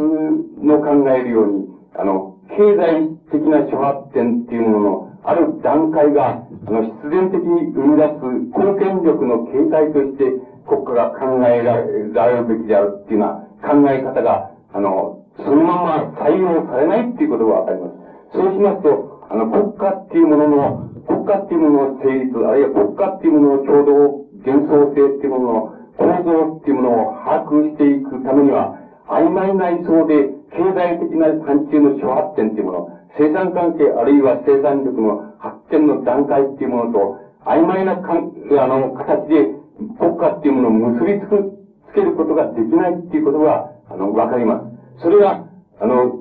そういうことが、例えば、エンゲルスの考察の国家論の中の、最もあの、おいわば、その欠陥を構成するわけです。そして、現在、あの、日本におけるロシアマルクス主義者たちが取っている、考え方っていうのは、もちろん園芸その考え方の模倣に過ぎませんから、もちろんそれは、あの、否定されるべきであるっていうのは、あの、そういう見解に到達します。そうします、そそれならば、国家っていうものはどういうふうに考察されるべきかっていうような問題を、が、あの、出てきます。そそうしますと、あの、国家っていうものは何かっていう問題です。つまり、えー、レーニンの国家と革命の言い草ではないけれども、つまり、国家なくして、その、いかなる革命もありないっていう、いう、そういう、えー、あるいは革命の問題っていうのは国家の問題だっていうのは、そういう考え方っていうものにおける国家っていうものは何かっていうことを、が問題になってきます。それで、国家っていうものは何かって言いますと、それは、あの、幻想の共同性だっていうことなんです。国家っていうのは何か、それは幻想の共同性であり、そしてそれ以外の何者でもないっていうこと。それは国家に与えうる唯一の規定であるっていうことです。そして、あの、それじゃあ、その国家っていうものの実態って言いますか、その構造って言いますか、そういうものを探っていく場合に、その考えていく場合に、あの、何が、何が共通のその考察、共通の考察の基盤になり得るかって言いますと、それはただ一つのことです。つまり、国家っていうものは、あの、国家っていうものの、あの、共同幻想性っていうものを、あの、そうつまり、その構造において把握するっていうような場合、構造に、つまり、えー、各種族において、その実体構造がそれぞれ異なるわけですけども、この実体構造を構造において把握するっていう場合には、経済的諸範疇っていうものが、経済的諸範疇っていうものは曖昧に結びつけられてはならないっていうこと。つまり、曖昧に結びつけられてはならないならば、どういうふうに結びつけられるべきかって言いますと、それは、ある構造としては、ある構造として、国家の構造に、つまり、国家の、あの、実際構造に、あの、経済的資本っていうものが関連してくるっていうようなこと。つまり、そういうところまでは、経済的諸範っていうものは退けて、あの、国家っていうものの実態は考察することができるということです。したがって国家、権力の構成対応、構成の形態っていうものは、そういうふうに考察することができるっていうこと。つまり、国家っていうのはそういうふうに、いわば、単にあの、経済的諸関係の繁栄でもなければ、それに対する相対的独立性でもない、ない。要するに、国家っていうものの考察は必ず、あの、構造的考察、あるいは実体的考察っていうものは、必ず経済的諸範疇っていうものを、ある構造として、あの、国家の構造に関連してくるっていうようなところまでは、あの、経済的範疇を高度の他において、あの、考えることができるっていうような、位相に国家の共同幻想性っていうのは、あの、考えることができます。そういう、こういう、あの、こういう考え方っていうのは、一般に、あの、日本における、その、ロシア・マルクス主義者っていうようなものが、あの、全く承認、つまり全く考えることが、あるいは承認しないところです。しかし、我々の考えでは、その考え方こそが、要するに、あの、国家についての、その、国家学説についての、その、唯一の考え方であり、そして、その、基盤、その、つまり、資源にあるところの問題っていうものは、どこに発症するかっていうと、その、エンゲルスの国家論の考察、あるいは国家、家族についての考察っていうものに、その、なんて言いますか、源泉があるということ。そういうことが、あの、了解してわかります。そうし、そうしますと、あの、このように規定された国家っていうものを考えますと、あの、このような国家の共同幻想性に対して、その、対峙、対峙しているもの、つまり、えー、拮抗し得るもの、あるいは、これ、これと、つまり逆立し得るものは何かって言いますと、それは個人幻想であるっていうことができます。つまり、個人幻想、本質的に言えば個人幻想のみが国家の共同幻想性に対して逆立しているものだっていうことができます。つまり、言い換えれば、例えば、文学、芸術とか、あいわゆる、えー、その他、要するに個人の観念が生み出すそういうものの存在っていうものが、あの、国家の共同性に対して本質的に逆立ちするもの、あるいは国家が逆立ちしているっていうふうに考えうる唯一の基盤っていうものが、あの、個人幻想性、幻想っていうものの中にしか存在しないということがわかります。そうしますと、じゃあ、なぜ、反体制的な、あの、反体制的な、反国家的権力的な、あるいは国家権力にこうするところ、こうする共同幻想性、共同性というものが、なぜ成立するのであるかっていうのは問題です。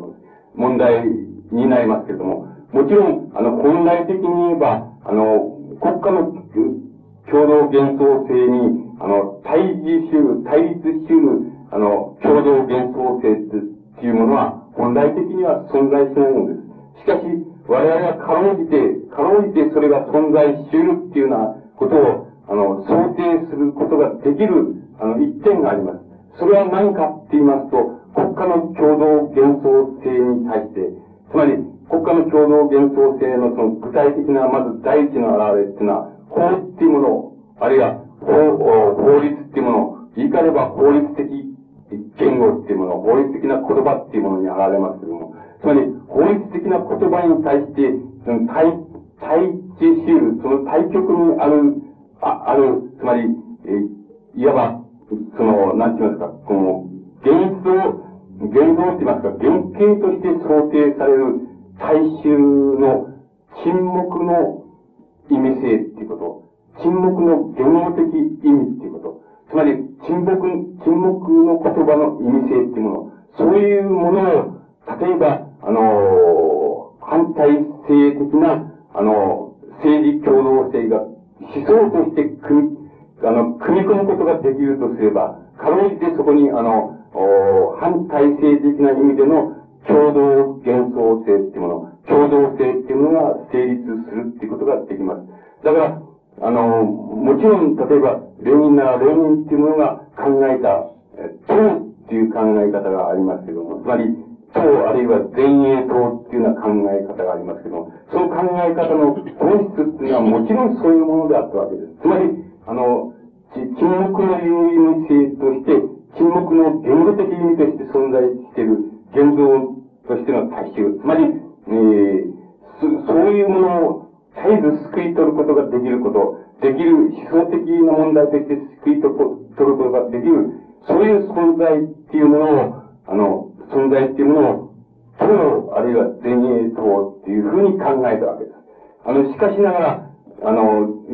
レーニンが実現したものは全くそうではないわけで、レーニンが実現したものは何か、要するに、あの、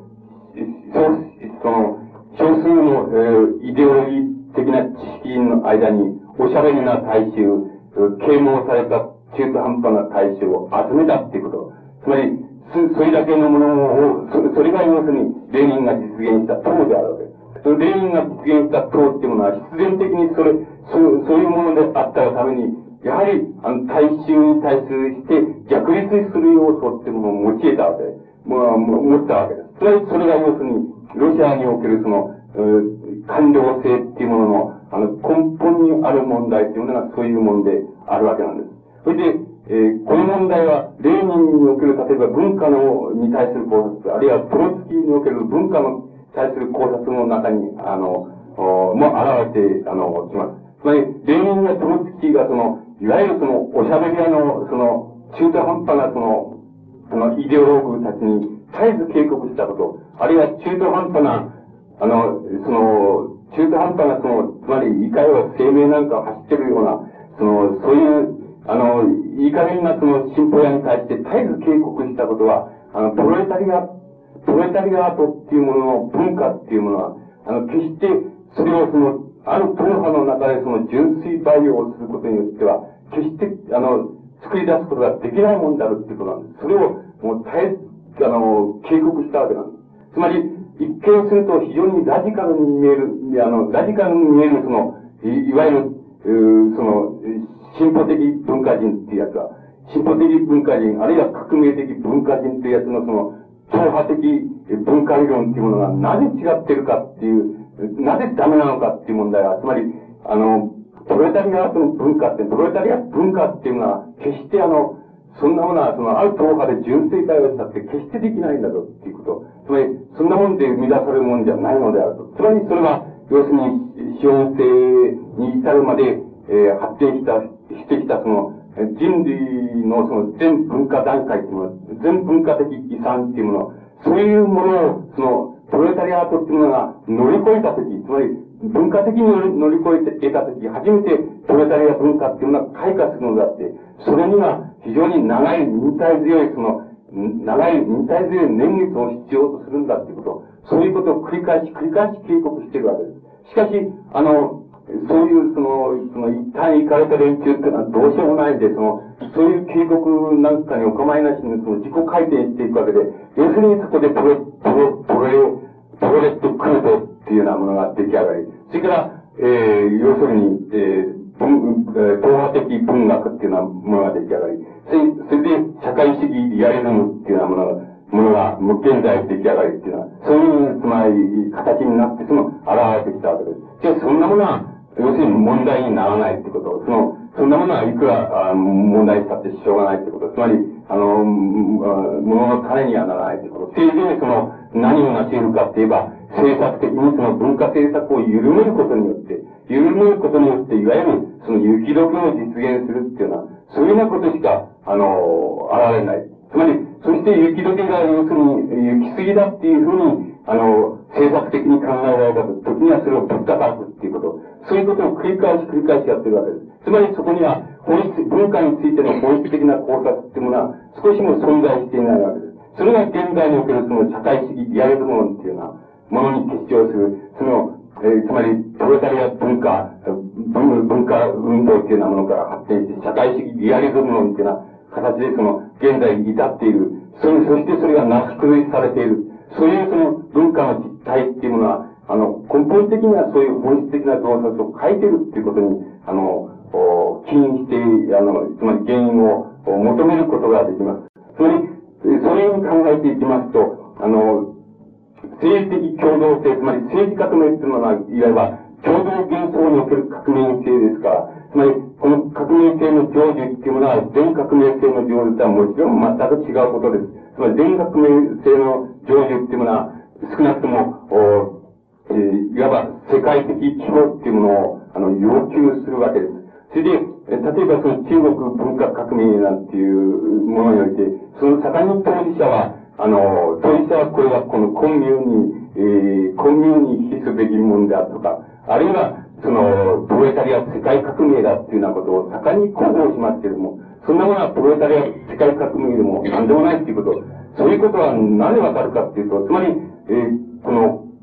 階級性っていうもの、階級廃絶っていうようなものは、決して、階級性の問題っていうのは決して、経済的諸範疇っていうもの、経済的範疇っていうものを考察だけから、決して導くことができないっていうことなんです。だから、幻想的範疇っていうもの、幻想的範疇、つまり、共同幻想が、いかにして、その、個々の、その、共同幻想としての国家の権力のもとにおける、個々の、あるいは地域的な、ああ個人幻想、あるいは地域的な同意幻想、部分的な共同幻想に対して、いかに逆立する問題かっていうのは、そういう問題を考察することなしには、やっぱり階級性っていうものの本質は考察できない、あの、考えられないってことがあるんです。だから、あの、中国は、その中国文化革命なんてものが、中国国家っていうものの廃絶っていうものを棚上げをしといて、いかにその内部で階階級廃絶を保護し、あるいは、えー、プロレタリア世界革命っていうものを、あの、自称しようとも、そんなものは、決して、そう、つまり、先見的に、あの、何らの意味も持ち得ないってことがわかるわけです。つまり、こういうものを、例えば、えー、その、アクロバットによって、つまり、論理のアクロバットによって、その、その、処理してはならないっていうこと。つまり、処理してはならないっていうことがわかります。で、最も、その、例えば最近、あの、出た書物の中で最も不愉快なのは、あのその、不愉快な書物っていうのは、あの、この、ちくま書房から出てる、この講座中国っていうような本ですけども、あの、そこでのその連中っていうやつはね、要するに、日本におけるね、例えば安保闘争における、そして何々闘争に、現在のあの、闘争でもいいです。つまり、そういう闘争におけるその、その、宝かその武装闘争っていうのは、ことも言えないような、そういう闘争、つまり、武器なき闘争っていうのは、そういうものに対してさえそれを行き過ぎだっていうような称する、称し、称して、称したその連中が、そして中国文化革命っていうのは、その、ね、少なくともその権力闘争におけるその、流血の惨事っていうのを散々に繰り返し、それで文化的な段階に、文化人、あるいは、文学者に対して、その、要するに、全く現象的な弾圧しかできないっていうのは、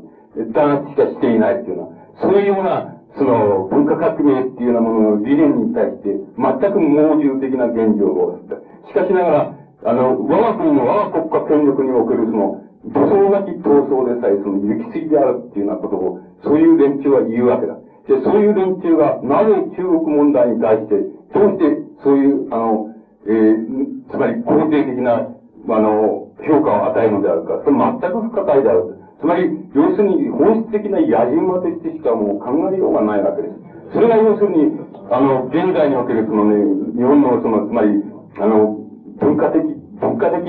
その諸問題におけるその本質的な問題として、その、存在するわけです。彼らがもし戦戦争中において、そのリベラリストであり、その、確かに銃を取り、あるいは言葉によって戦争に迎合したけれども、しかし心の中では反対してんだ、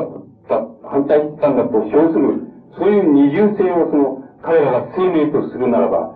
あくまでも要するにリベラリストとして、リベラリストとしてのやっぱり、えー、思想っていうものを断固として主張してもらいたいっていうふうに僕は思います。それは一見するとラジカルでないかもしれまい、し、知れませんけれども、しかし思想としては極めて生産性を持つものなんです。つまり、つまらないことに迎合してもらいたくないっていうふうに思うんです。つまり、例えばこれはベトナム戦争に対しても同じです。つまり、ベトナム戦争における、その、例えば、アメリカにおける、その、アメリカにおける、その、ベトナム戦争反反対運動っていうのは、明らかに、それはアメリカ国家権力に対する反対っていうものを直接的に、つまり、直接的に予想されるものです。しかし、日本の、日本におけるベトナム、えー、反戦運動っていうものは、そういうものは、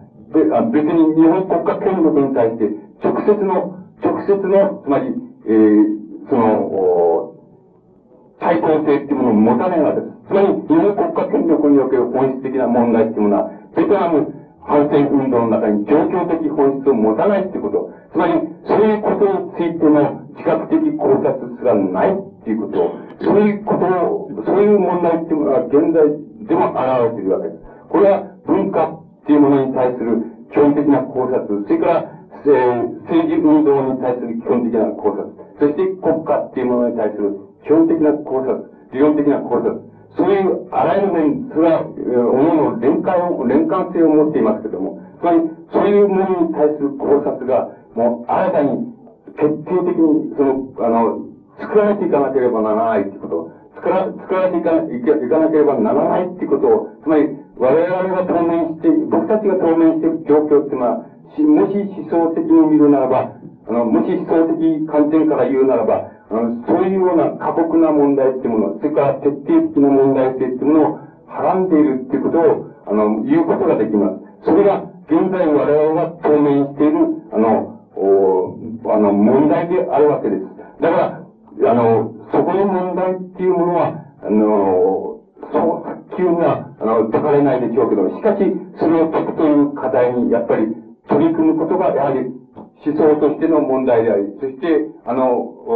私たちがその当面しているその思想における最も、あの、その相対的な、あるいは総合的な、あるいは全体的な、あの、課題であるということが、あの、できると思います。あの、そういう問題意識が、我々はその、現在におけるまで、あの、一向にその、その、なんて言いますか、その、つまり、えー全般性を持た持たないっていうこと、全般性を持ち得ないってことに対して少しも悲観しておりません。なぜならば、あ僕らはその全般性を持ち得ないだろうと。しかし、やるこ、やるだけのことはやるのであると。あの、それはやっぱり、その、そのぶっ倒れてもそれだけのことはやるのであるっていうのは、そういうところを出発点としてきた、来て、きたわけですが、我々は一向それを意に介しないということ。いや、あの、我々っていうと、その、責任のあるように思われていけないから、我々、あの、私と言ってもいいわけですけども、つまり、私はそういうことは一向に意に介しないということ。私は要するにそういうふうに、あの、そういうふうに私は現在の状況を考え、そういうふうに私は思想形成をしてきたっていうふうに言うことができます。それが、あの、皆さんに対してその、何らかのその、なんて言いますか、その参考になれば、その、つまり皆さんの考え方を展開するに対して、その触発する材料になれば、まあ、それでもって名数べきとしなければならないっていうふうに、あの、考えております。あの、これで、あの、一応終わらせていただきます。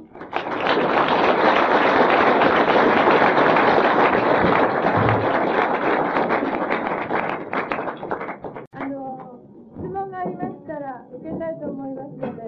今の話の中で何か質問点などございましたら、お願いします。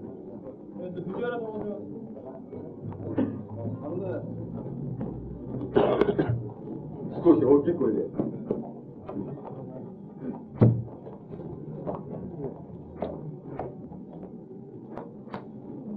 えっと、2点にわたって質問したいと思います。えっと、最初はあの、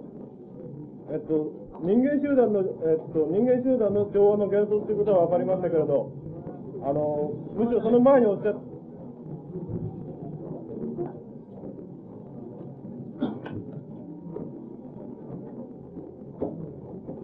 えっと、その前におっしゃったところで、あの、混乱の中の平和、ないしは平和の中の混乱っていうものをね、あの、対立概念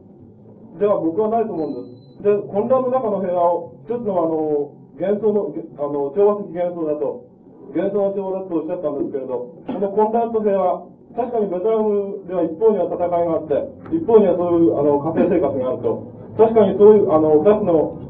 二面的なものは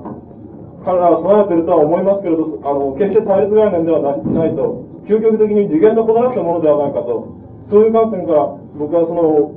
状況の調和、あの、幻想の調和っていうことに関して、あの、よくわかりません。それから2番目、あの、これは簡単な問題、あの、インテリゲンチャないしは文化人の政治参加っていう問題ですけれど、この件に関して、えっと、文学者、あの、インテリゲンチャ文化人、中でもその文学者、芸術家の究極的な任務、ないしは状況に即した当面の任務っていうことに対して、先生は、あの、沈黙っていう言葉を使われましたけれど、決して沈黙であるならば、僕たちはその沈黙に対しては了解し得ないはずなんです。ところが、その沈黙っていういう一つの行動の中に、何らかの、あその状況に対するアンチテーゼっていうのを、もし先生がお持ちでしたら、それはやっぱり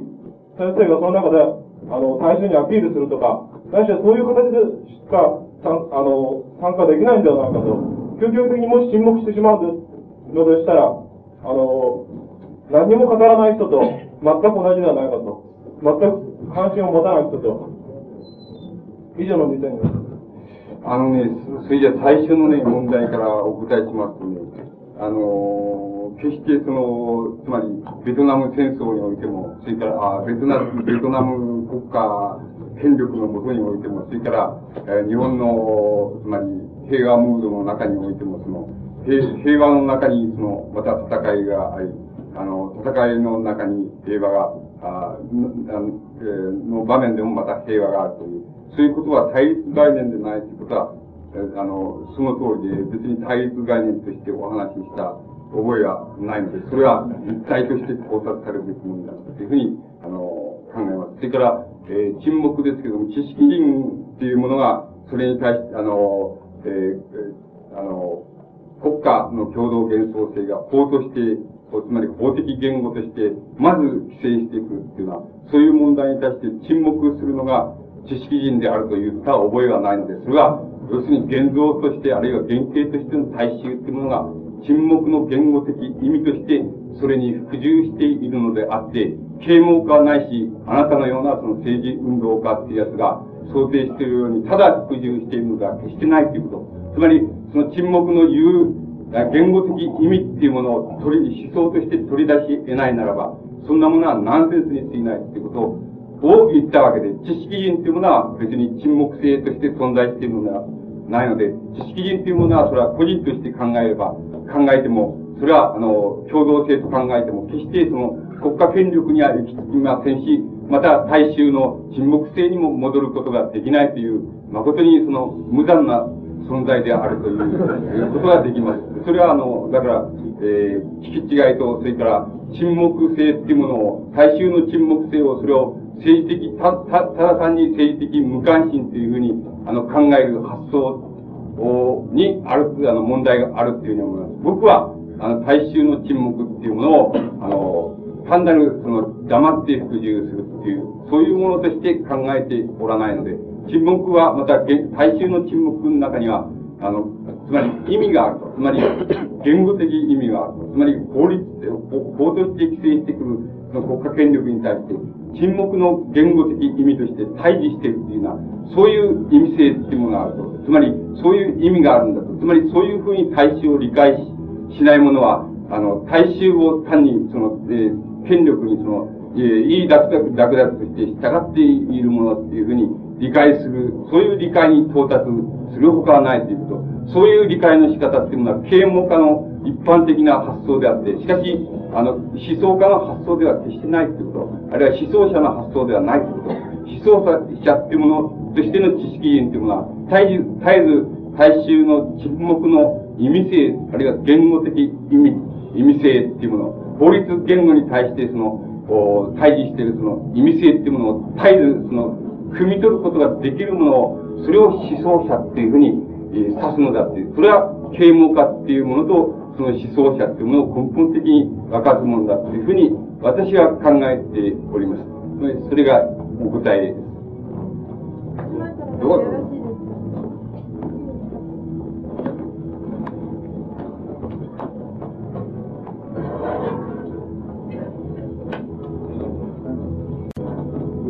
その今のちょっと知識の部分にも近かったんですけど、いわゆる啓蒙者って、その、なんていうか、ストーカーっていうのを、大きい、張り上げてあのね、あの、啓蒙者とストーカーっていうのを、それ、あの、知識人とは一体何かなんてことなると、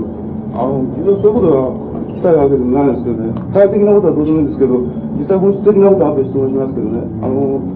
例えば、そうすると、あの、知識人っていうのは、なんか曖昧な存在だってけど、やっぱし、あの、例にしても、モダンとしても、やっぱり知識人だと思うんですよね。だそれはまあどうでもいいんですよね、具体的なことは。それ、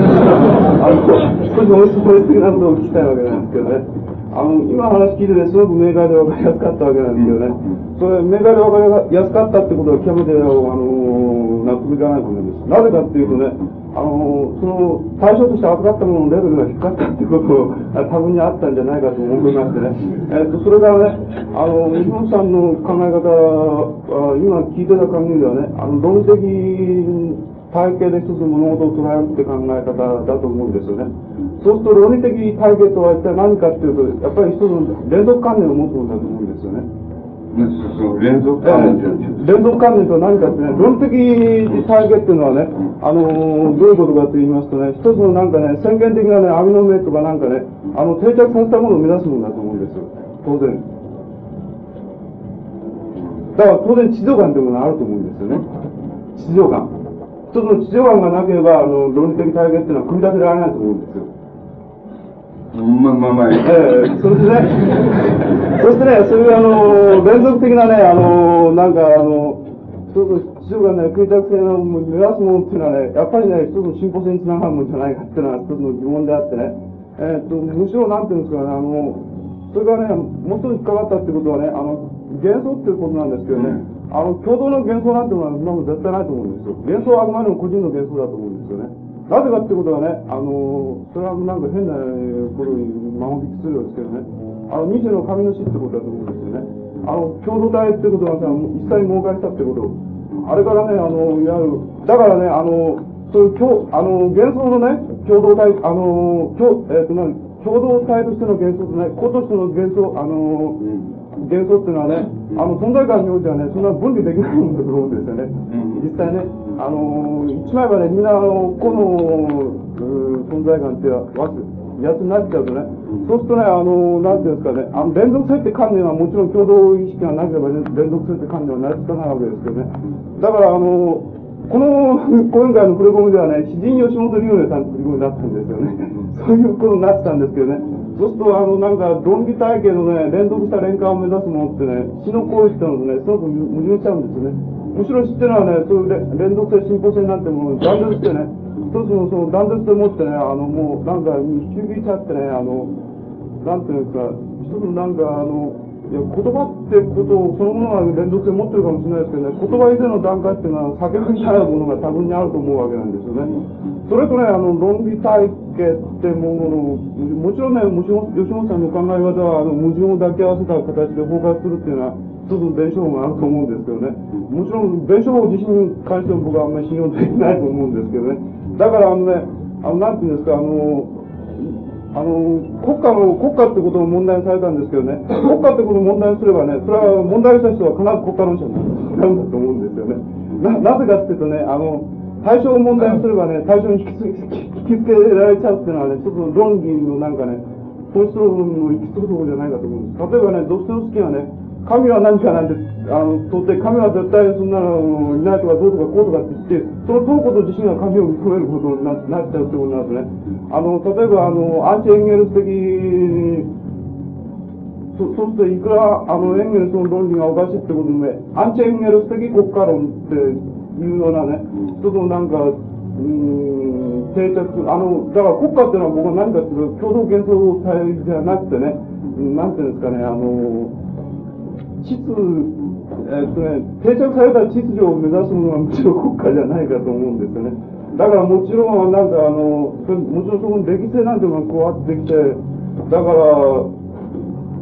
あの、どうですか、国家論者ってのは案外、ヒューマニスズムなんてのは変則なことになっちゃう可能性もあるんじゃないかと思って、そこのとこちょっと鼻につくんですけどね。なんですかね、なんか論理が、おかしくいやなっちゃってー、大体言わんとすることはわかります。ええわかります。あの、また、あの、聞きたいんですけどね。あのね、えーわかります。しかし、その、あまり長いし、その、あなたの考えに僕は介入する意思がないんです。つまり、あなたが自己の見解を述べられたところには介入する意思がないんです。僕の考え方に対するその、一つの疑問、あるいは、その、批判あるいは質問として出されたそういう問題について、えーお答えしますとね、あの、うん、さて、その、どこから言ったらいいかなという問題が多岐多様ですからね。まあ、要するに最初にこう言ってみましょうか。つまり、あなたが今、ニーチェを取り上げたんですけど、その、ニーチェの考えっていうのも、ね、僕がね、どこが違ってるかっていうふうに言いますとね、あの 違ってるかっていうふうに考えるかって言いますとね、その、ニーチェがその共同体っていうものと、お個人っていうものとのを、の両方を考察する場合に、例えばこれは道徳の系譜な道徳の系譜を見ればすぐにわかるわけです、ニーチェはとにかく、えーその、階級という言葉を使うのを、使うことをしなかったんですけどね。要するに、あの、ニーチェはこう考えたんですよ。人間っていうやつがね、他人と、つまり他者と関係するときにはね、他者と関係するときには必ずね、それは物件における債務者とね、債務者と債権者っていう関係にね、あの、なるっていうふうに言ったんですよ。つまり必ずそうなんだっていうふうに考えたんですよ。つまり、あの、人間っていうのは個人幻想として、つまり個人幻想として幻想の内部に留まっている、えー場合はともかくとして、そうじゃなくて、一旦他者っていうものに関わる場合にはね、必ず、それはあの、いわゆる物件における、つまり、だから物件法におけるね、債務者と債権者の関係に必ずなるっていうふうに考えたんですよ。そうしますとね、あの、その、なぜ、あの、なぜ僕が、その、そういう考え方が違うと思うかって言いますと、人間が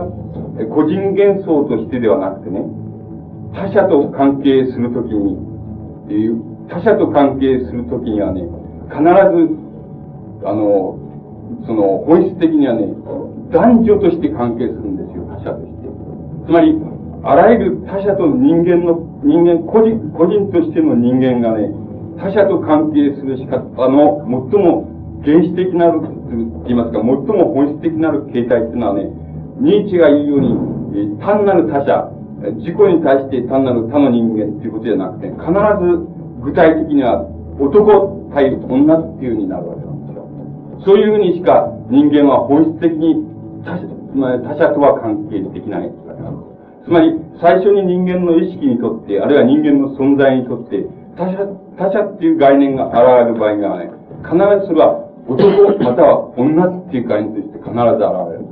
それが、だから家族形態として現れる。そして、ニーチェはね、共同体っていうものにおけるね、共同体における個々の性因、つまり個人個人っていうものを、と共同体の関係をどういうふうに考察したかっていうとね、それをまた拡張したわけなんですよ。そして共同体と個人との関係っていうものに、あの、共同体が、えー、債権者であるね。そして、共、えー、個人は債務者であるっていう。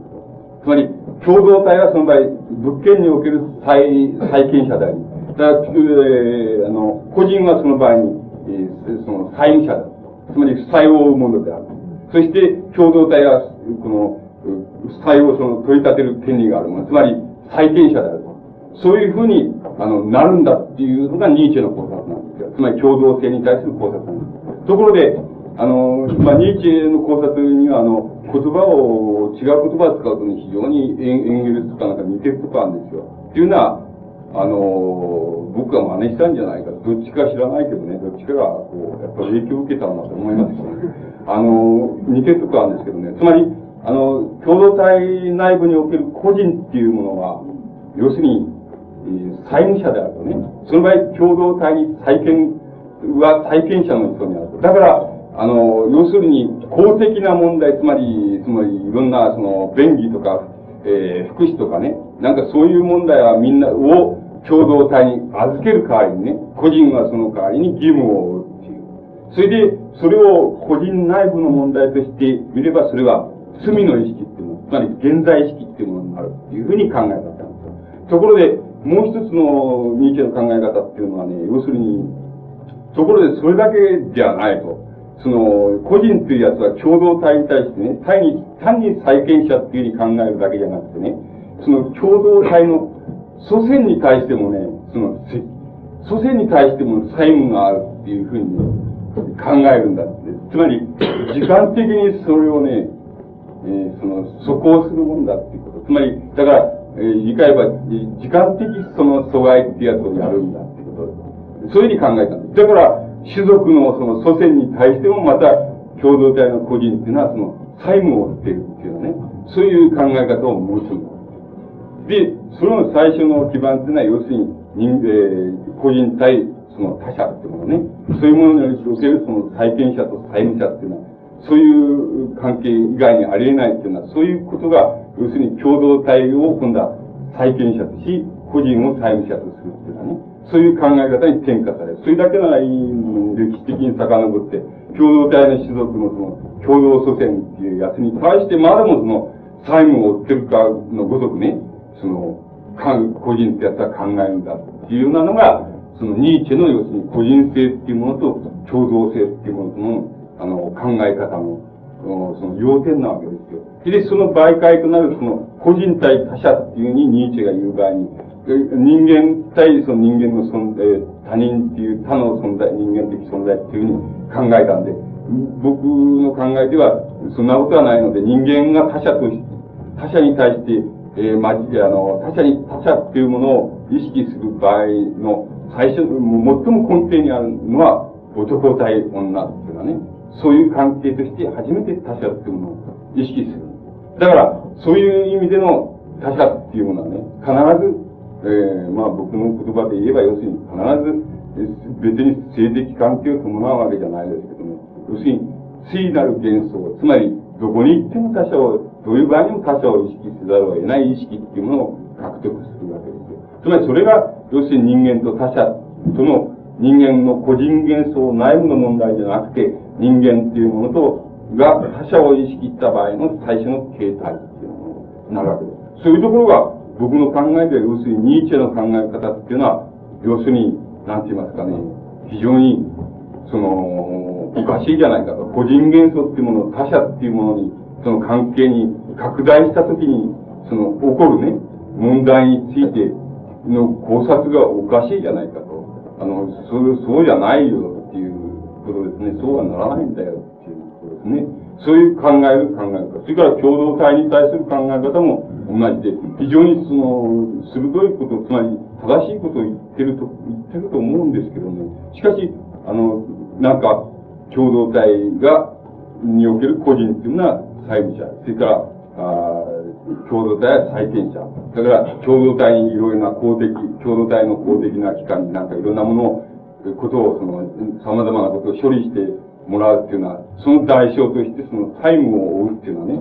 ことを意識的、意識としても、それから実際的にも考えるから、その債務を弁償しようっていうのはね、そういうあれが、その、出てくるんだっていうのは、それが、要するにニーチェのその個人っていうものと共共同体っていうものに対する考察の、その、おあの根底に、あの、あるわけですよ。それから、その、実は、まあ僕はその詩人として現れたって言うけど、ね、俺、僕は何であるか、そんなことは僕、僕は詩を書くときは詩人であります。し、そうじゃないときはそうじゃないあの、要するに、それは人が言うのでね、あの、あるいは便宜上そういうので、あの、僕、僕にとって、例えば、人は何か、それから思想とは何かっていうふうに考えた場合に、僕は要するに、一つの、あの、一つの、何となくか、その、原理っていうものがあってね、その原理が、要するに、なんて言いますか、この、適用、あの、原理が、要するに、えー、様々なところに、その浸透していく場合の問題っていうふうに僕は考えているに、あの、過ぎないのでね、極端に言えば。だから、それから体系、もしくは体系っていうのは、それは秩序じゃないか。あの、それはやっぱり秩序を作るんじゃないかっていうことなんですけどね。それは明らかに、あの、体系っていうのは、それは体系的秩序っていうのがありますよね。それが、あの、下手にやられる場合には、要するに、いろんなその重要なことが抜け落ちるっていうようなことがあります、ありますよね。で、まあ、僕の中にもそれがあるかもしれませんけども、しかしそれは抜け落ちてはならないという意識が絶えずあるわけで、その上で体系っていうようなことを考えるわけです。それ、それ、それだけども、その、あの、いわば先ほども申しましたように、あの、秩序に対してはね、秩序に対しては、秩序性の、えー、思想っていうものだけがね、だけがっていうと怒られるから、あの、その秩序性の思想っていうものを対峙しなければならないということ。あの、つまり、なぜ、なぜならば、その、現在、例えば、資本主義社会っていうものがあって、で、その上に、これ日本国、国家っていうものがあるとね、えー、国家っていうものがあると。それは幻想性としてある。そしてそういう場合にさ、その、なんかそれに対して何を対峙させるかっていう場合にね、要するにその日本国家としてあるその国家になるやつはね、要するに実に、その現在のその資本性社会における様々なその要因からその規制されているわけですけれども、あの、国家っていうものが規制されている、実態は規制されていますけれども、同時にその国家ってやつは、長い、えー、その、その原始的なその共同体のととかね、長い間その、何か知らんけれども、その必然的に、その、こう、引きずってきて、えー、まあ、その間に途中に、その、反乱があったり、革命があったり、なんとかっていうようなことをしながらも、それを、あれしてきて、そして今の国家になってるっていうね、そういうその、きつさっていうものがあるわけですよ。だから、つまり、きつさのなんて言いますか、その、歴史的な、その、なんて言いますかね、その、えつまり、知、なんて言ったらいいですかね、知恵の集積みたいなのがあるわけですよ。つまり、そういうそのものっていうのはね、一見すると脆弱です。つまり、不合意なことがたくさん行われててね、で、脆弱なように見えて、実はそ非常にこう、強固だっていうようなことがあるでしょう。つまり、そういうものに対して、その、例えば秩序って、あの、そういうものに対して、秩序、いわば共同性ですね。それを、例えば思想のシ,、えシステム、つまり体系として、その、提出されなければね、提出されなければね、極めて脆弱なものであろうっていう、あの、考えがあるわけですよね。そういう考えが、要するに、その、そういう体系性って言いますか、あの、そういうものを、その、に、その、駆り立てるわけですけどね。もし、あの、まあ、いろんなことがあります。つまり、そ、そんなあの、なんて言いますか、その、うん、この、おあつらい向きなその答えだけじゃなくてね、もっといろんなことはありますけれどもね、あの、僕はそういうふうに、あの、考えるわけですけどね。だから、それ、それでいいですか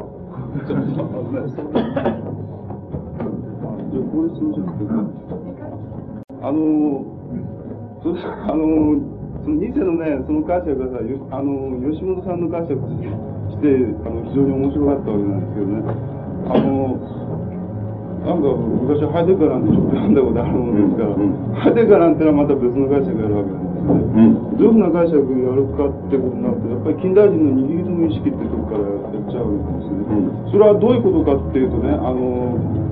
いわゆる自我の目覚めってのは、なんか、あの、コミテの結んですからデカルトですけどね、あれは、あれ自我は充足できるわけなんですよね。あれだけで。だけど、その自我が分裂しちゃったっていうことを、自分自身の中に、自我の中に他者がいるってことを、その、いや、他者の見聞っていうか、なんかそんなところから派手がちょっとついてたような気もするんですけどね。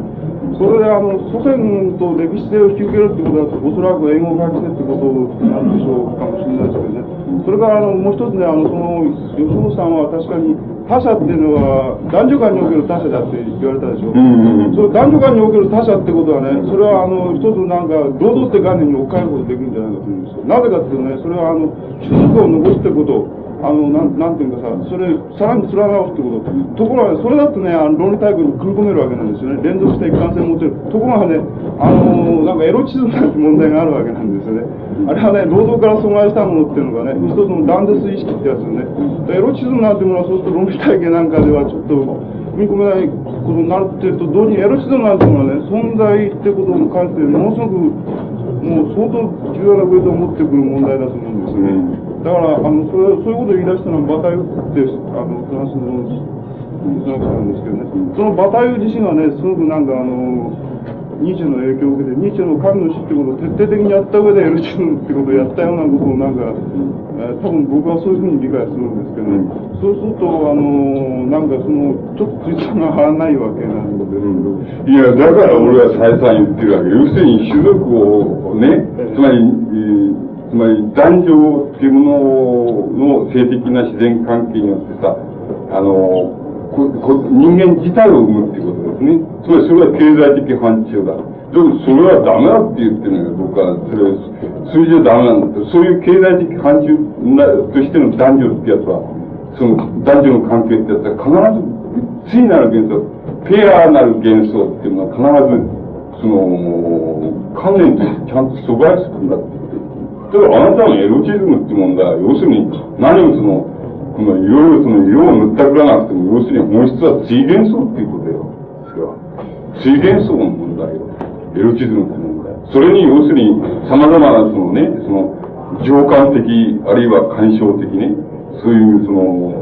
ニュアンスを、その、塗ったくっただけで、そんなものをみんな剥がしてしまえば、ついなる幻想ですよ。そうすると、あの、存在自身も幻想になっちゃうわけですかいや、そんなことないですよ。存在自体が幻想性じゃない。つまり、全人間的範疇っていうことが、ことはさ、要するに、その中にね、えー、その対、つまりそういう分け方はいけませんけれども、対別すれば、要するに、あの、えー、経済的、あるいは、その現実的範疇っていうものとね、幻想的範疇っていうものを、ちゃんと含んでるわけですよ。全人間的存在ってやつは。存在っていう範疇は。それだけのことよ。だから、それは、それに対してさ、それを、それをまあ、その、エロティズムなエロティズムとして、その、展開するっていうのは、それは文学者の仕事として、あの、非常に、この興味深い仕事であるしさ、そういうことは、また、僕が文学的に、その、なんか、こう、展開するっていうのは、そういうその、